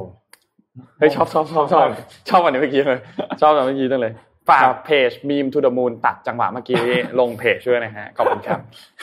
เอามามาดูต่อที่การอภิปรายทั่วไปเมื่อวานนี้ครับ ว่ามีอะไรเกิดขึ้นบ้างนะครับไฮจไลริงๆแล้วท์ต้องบอกว่าการอภิปรายทั่วไปเมื่อวานนี้เนี่ยก็มีการพูดหลายเรื่องครับนะครับ แล้วก็เรื่องที่ถูกพูดถึงค่อนข้างเยอะเนี่ยก็จะเป็นเรื่องของ ASF เนาะก็คือโรค ระบาดในหมูอีวาแอฟริกาในหมู่อ่าที่มีการพูดถึงค่อนข้างเยอะมีสสหลายท่านที่พูดถึงค่อนข้างเยอะ แล้วก็รวมถึงเรื่องของต้นทุนของพลังงาน ราคาน้ำมันต่างๆ ที่ที่เพิ่มขึ้นนะครับน้ำมันแพงเรื่องของของแพงนะครับ แม้ว่ารัฐบาลเนี่ยจะมีการอ้างในเรื่องของตามมันก็เป็นไปตามกลไกตลาดโลกอืมไทยไม่ได้ขึ้นอย่างเดียว รวมถึงเรื่องของตัวเงินเฟ้อเรื่องอะไรต่างๆ ด้วยนะครับ ค่าทางด่วนค่าขนส่ง การใช้ชีวิตประจำวันต่างๆนะครับ รวมถึง ทวงสัญญาที่รัฐบาลให้ไว้ตอนหาเสียงเลือกตั้ง เรื่องของการขึ้นค่าแรงขั้นต่ำต่างๆนะครับ ที่จะขึ้นเพิ่มเติมขึ้นมาให้นะครับ รวมถึงเรื่องของการเดินทางเรื่องของอะไรต่างๆนะครับ ก็มีการพูดถึงหลายคน ซึ่งวันเนี้ยจริงๆแล้วเนี่ยเราอยากจะรอการอภิปรายอีกวันหนึ่งอืมก็คือวันนี้ วันนี้เนี่ยจะมีการอภิปรายตอน9โมงนะครับ ก็น่าจะยิงยาวไปจนถึงช่วงเที่ยงคืน แต่ว่าไม่มีการลงมตินะครับ และในวันจันทร์เนี่ยเราจะมาสรุปกันให้อีกทีหนึ่งว่า เอ๊ะมันมีประเด็นอันไหนบ้างที่น่าสนใจ แต่เมื่อวานนี้เนี่ยนายกก็ต้องบอกว่าอยู่ในสภามาฟังงานอภิปรายค่อนข้างเยอะนะมีบางช่วงที่เดินออกไปบ้าง แต่ว่า mostly แล้วเนี่ยนายกรัฐมนตรีก็มีการนั่งฟังอยู่ พอสมควรเลยนะครับกับการอภิปรายในครั้งนี้แม้ว่าจะมีการพูดถึงเรื่องรามเกียรติ์บ้างนะครับ พูดถึงเรื่องทศกัณฐ์พูดถึงเรื่องพระรามบ้างนะครับ ก็บอกว่าอย่าให้พระรามแผลงสอนบ่อยนักนะครับเมื่อวานนี้นายกก็มีการพูดถึงพระรามนี่หมายถึงใครคะ เขาก็นายกเนี่ยหมายถึงตัวเองเป็นพระรามนะแล้วก็หมายถึงฝ่ายค้านเป็นทศกัณฐ์เป็นพระเป็นพระเอกเลยใช่ไหมใช่เป็นพระเอกเป็นพระเอกนายกเนี่ยหมายถึงฝ่ายค้านเป็นทศกัณฐ์นะครับเมื่อวานนี้ที่มีเป็นมาเลยกันเลยทีเดียวที่มีการพูดถึงนะ ก็ ก็นั่นแหละ แต่ว่าทางด้านของนายกเองก็มีการพูดถึงเหมือนกันว่ายัตติหลาย ๆ ยัตติที่ฝ่ายค้านเนี่ยมีการอภิปรายมาเนี่ยนะครับ ก็มีข้อมูลหลายส่วนที่มีการคลาดเคลื่อนนะครับ เพราะฉะนั้นก็รอติดตามดูครับว่าการอภิปรายในครั้งนี้เนี่ยจะสร้าง แรงสั่นสะเทือนให้กับรัฐบาลได้มากแค่ไหน วันนี้เนี่ยก็มีคนหนึ่งที่เป็นหนึ่งในดาวสภาในการเวลาอภิปรายก็คือคุณรังสิมันต์โรม จะมีการอภิปรายในวันนี้นะครับครับจะเป็นเรื่องอะไรก็ก็ต้องรอติดตามดูนะครับ สุดท้ายเอ๊ะลังสิมันโลมาหรือเปล่า รังสิมันต์โรมาเหรอฮะใช่ไหมเปลี่ยนแล้วเขาเปลี่ยนนะเขาเปลี่ยนแล้วต้องเปลี่ยนราชบัณฑิตเปลี่ยนแล้วนะผมเขาเป็นรังสิมันต์โรมาแทนเขาใช่ไหมบัญญัติใหม่แล้วนะมุกนี้ลึกเหมือนกันนะฮะมุกลึกเหมือนกันนะฮะอ๋อแล้วก็มีไฮไลท์อีกอันหนึ่งของในสภาเมื่อวานนี้ก็คือทางด้านของสสนะครับ คุณมิ่งขวัญแสงสุวรรณนะครับ ที่มีการยื่นใบลาออกนะครับ คือเมื่อวานนี้เนี่ยเอ่อคุณมิ่งขวัญเนี่ยนะครับ ก็เป็นสสบัญชีรายชื่อพรรคเศรษฐกิจใหม่นะครับ ก็มีการอภิปรายก่อนขึ้นอภิปรายเรื่องของภาวะความเป็นผู้นำของพลเอกประยุทธ์นะครับตลอด 8 ปีที่ผ่านมามีการบริหารประเทศเป็นยังไงทำให้เศรษฐกิจตกต่ำแบบไหนนะครับ ที่คุณมิ่งขวัญพูดถึงเนี่ยนะครับรวมถึงพูดถึงเรื่องของกองทุนน้ำมัน พูดถึงเรื่องของการแก้ไขปัญหาโควิดนะครับพูดถึงเรื่องของความเหลื่อมล้ำนะครับ ก็สุดท้ายแล้วเนี่ยทางด้านของคุณมิ่งขวัญเนี่ยก็มีการยื่นใบลาออกในสภานะครับเพื่อลาออกจากการเป็นสสแล้วก็บอกว่าจะไปเตรียมตัวเกี่ยวกับเรื่องของการ เลือกตั้งในสมัยหน้านะครับครับซึ่งจะมีการย้ายพักไหมอันนี้ต้องบอกว่าน่าจะมีโอกาสสูงมาก เพราะว่าการยื่นใบลาออกครั้งนี้เนี่ยคือการยื่นใบลาออกจากพักนะครับ พอถ้าตัวเองเป็นคนยื่นใบลาออกเองเนี่ยจะหลุดจากตำแหน่งสสด้วยนะครับ ก่อนหน้านี้คุณมิ่งขวัญพูดถึงบอกว่า มีการบอกพักให้มีมติการขับไล่ตัวเองออกจากพักแล้ว คือถ้าขับไล่ตัวเองออกจากพักเนี่ยจะสามารถไปเลือกพักใหม่ได้นะครับย้ายพักได้ ถ้าพักเป็นการเป็นการขับไล่ ถ้าพักไล่เราออก แต่ว่าถ้าลาออกเองไม่ได้ ถ้าลาออกเองเนี่ยไม่ได้จะหลุดจากสสหลุดด้วจายกตำแหน่งด้วยจะหลุดจากตำแหน่งสสด้วย แต่ถ้าก็พักขับไล่สสไม่หลุดมัแต่นเป็นเปลี่ยนพักอย่างเดียวเป็นกฎอะกลไกอันใหม่เป็นกฎของตัวรัฐธรรมนูญครับฉบับใหม่อืมนะครับทำให้มีกลไกอันเนี้ยเพิ่มเข้ามาอ๋อนะครับค่ะซึ่งพอเป็นแบบนั้นเนี่ยก็เท่ากับว่าทางด้านพักเศรษฐกิจใหม่เนี่ยนะครับ ก็จะดันตัวปาร์ตี้ลิสต์ขึ้นมาคนหนึ่งนะครับ คนที่แปดน่าจะคนที่แปดนะครับ ดันขึ้นมาคนหนึ่งแล้วคนนี้จะ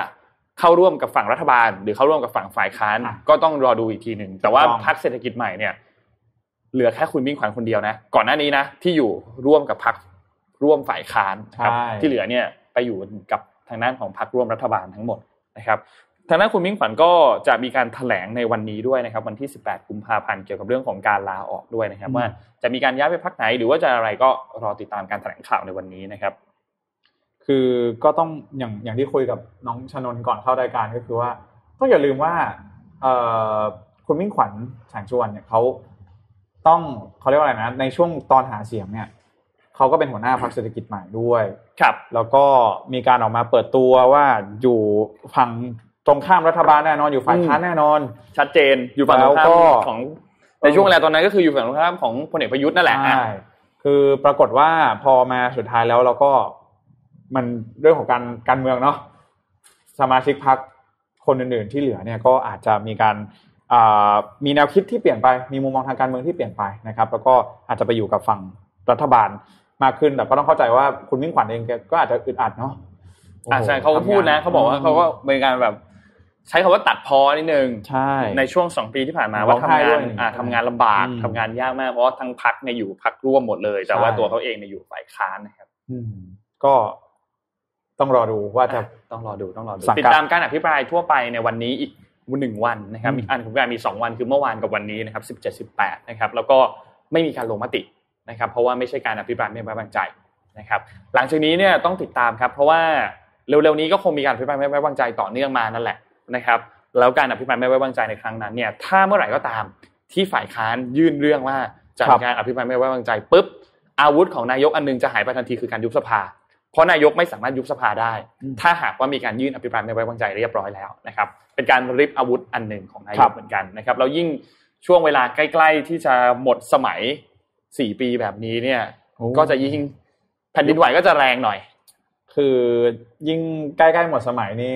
ความเสี่ยงในการยุบสภาก็สูงขึ้นไป ก็สูงขึ้นนะครับครับ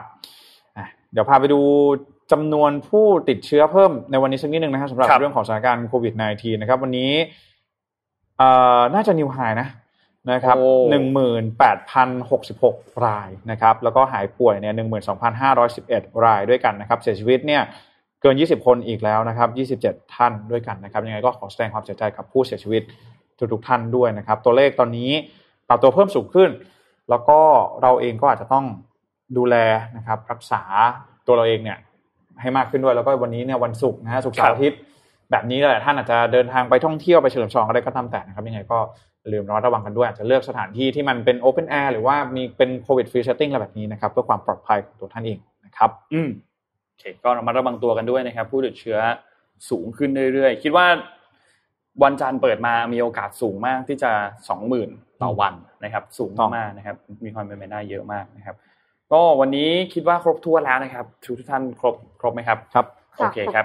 วันนี้ขอบคุณ SCB ครับผู้สนับสนุนแสนใจดีของเรานะครับ ขอบคุณ SCB มาก ๆ เลยนะครับ แล้วก็วันนี้มีข้อมูลดีๆจาก SCB 10X ด้วยที่เกี่ยวข้องกับตัว scalping trading นะครับ ซึ่งก็เป็นอีกรูปแบบหนึ่งของการเทรดดิ้งนะครับ นอกเหนือจากที่เราเคยได้ยินมานะครับ ก็ลองทำความรู้จักกันดูได้ นะครับสำหรับตัว scalping trading นะครับดูย้อนหลังได้นะครับและขอบคุณ d e v a n t e นะครับ Premium Skin Care for Men ครับผิวหน้าดูดีหน้าดูเด็กใครก็ดาอายุไม่ถูกนะครับภายใต้แนวความคิด Future Biotechnology for Men Skin นะครับหาซื้อได้แล้วครับทาง e-commerce ตามช่องทางต่างๆ เลย Shopee Lazada JD Central We Love Shopping แล้วก็ d e v a n t e 296 com นะครับที่อยู่ตรงหน้าพี่เอ็มตรงนี้เลยนะครับก็ฝาก d e v a n t e ไปด้วยนะครับสำหรับผู้ชายที่กำลังมองหา skincare ดีๆอยู่นะครับและขอบคุณท่านผู้ฟังทุกๆท่านด้วยครับ วันนี้วันศุกร์นะครับขอให้มีความสุขกับวันหยุดเสาร์อาทิตย์นะครับแล้วพบกันใหม่อีกครั้งหนึ่งในวันจันทร์ครับ สวัสดีครับ สวัสดีค่ะมิชชันเดลี่รีพอร์ต start your day with news you need to know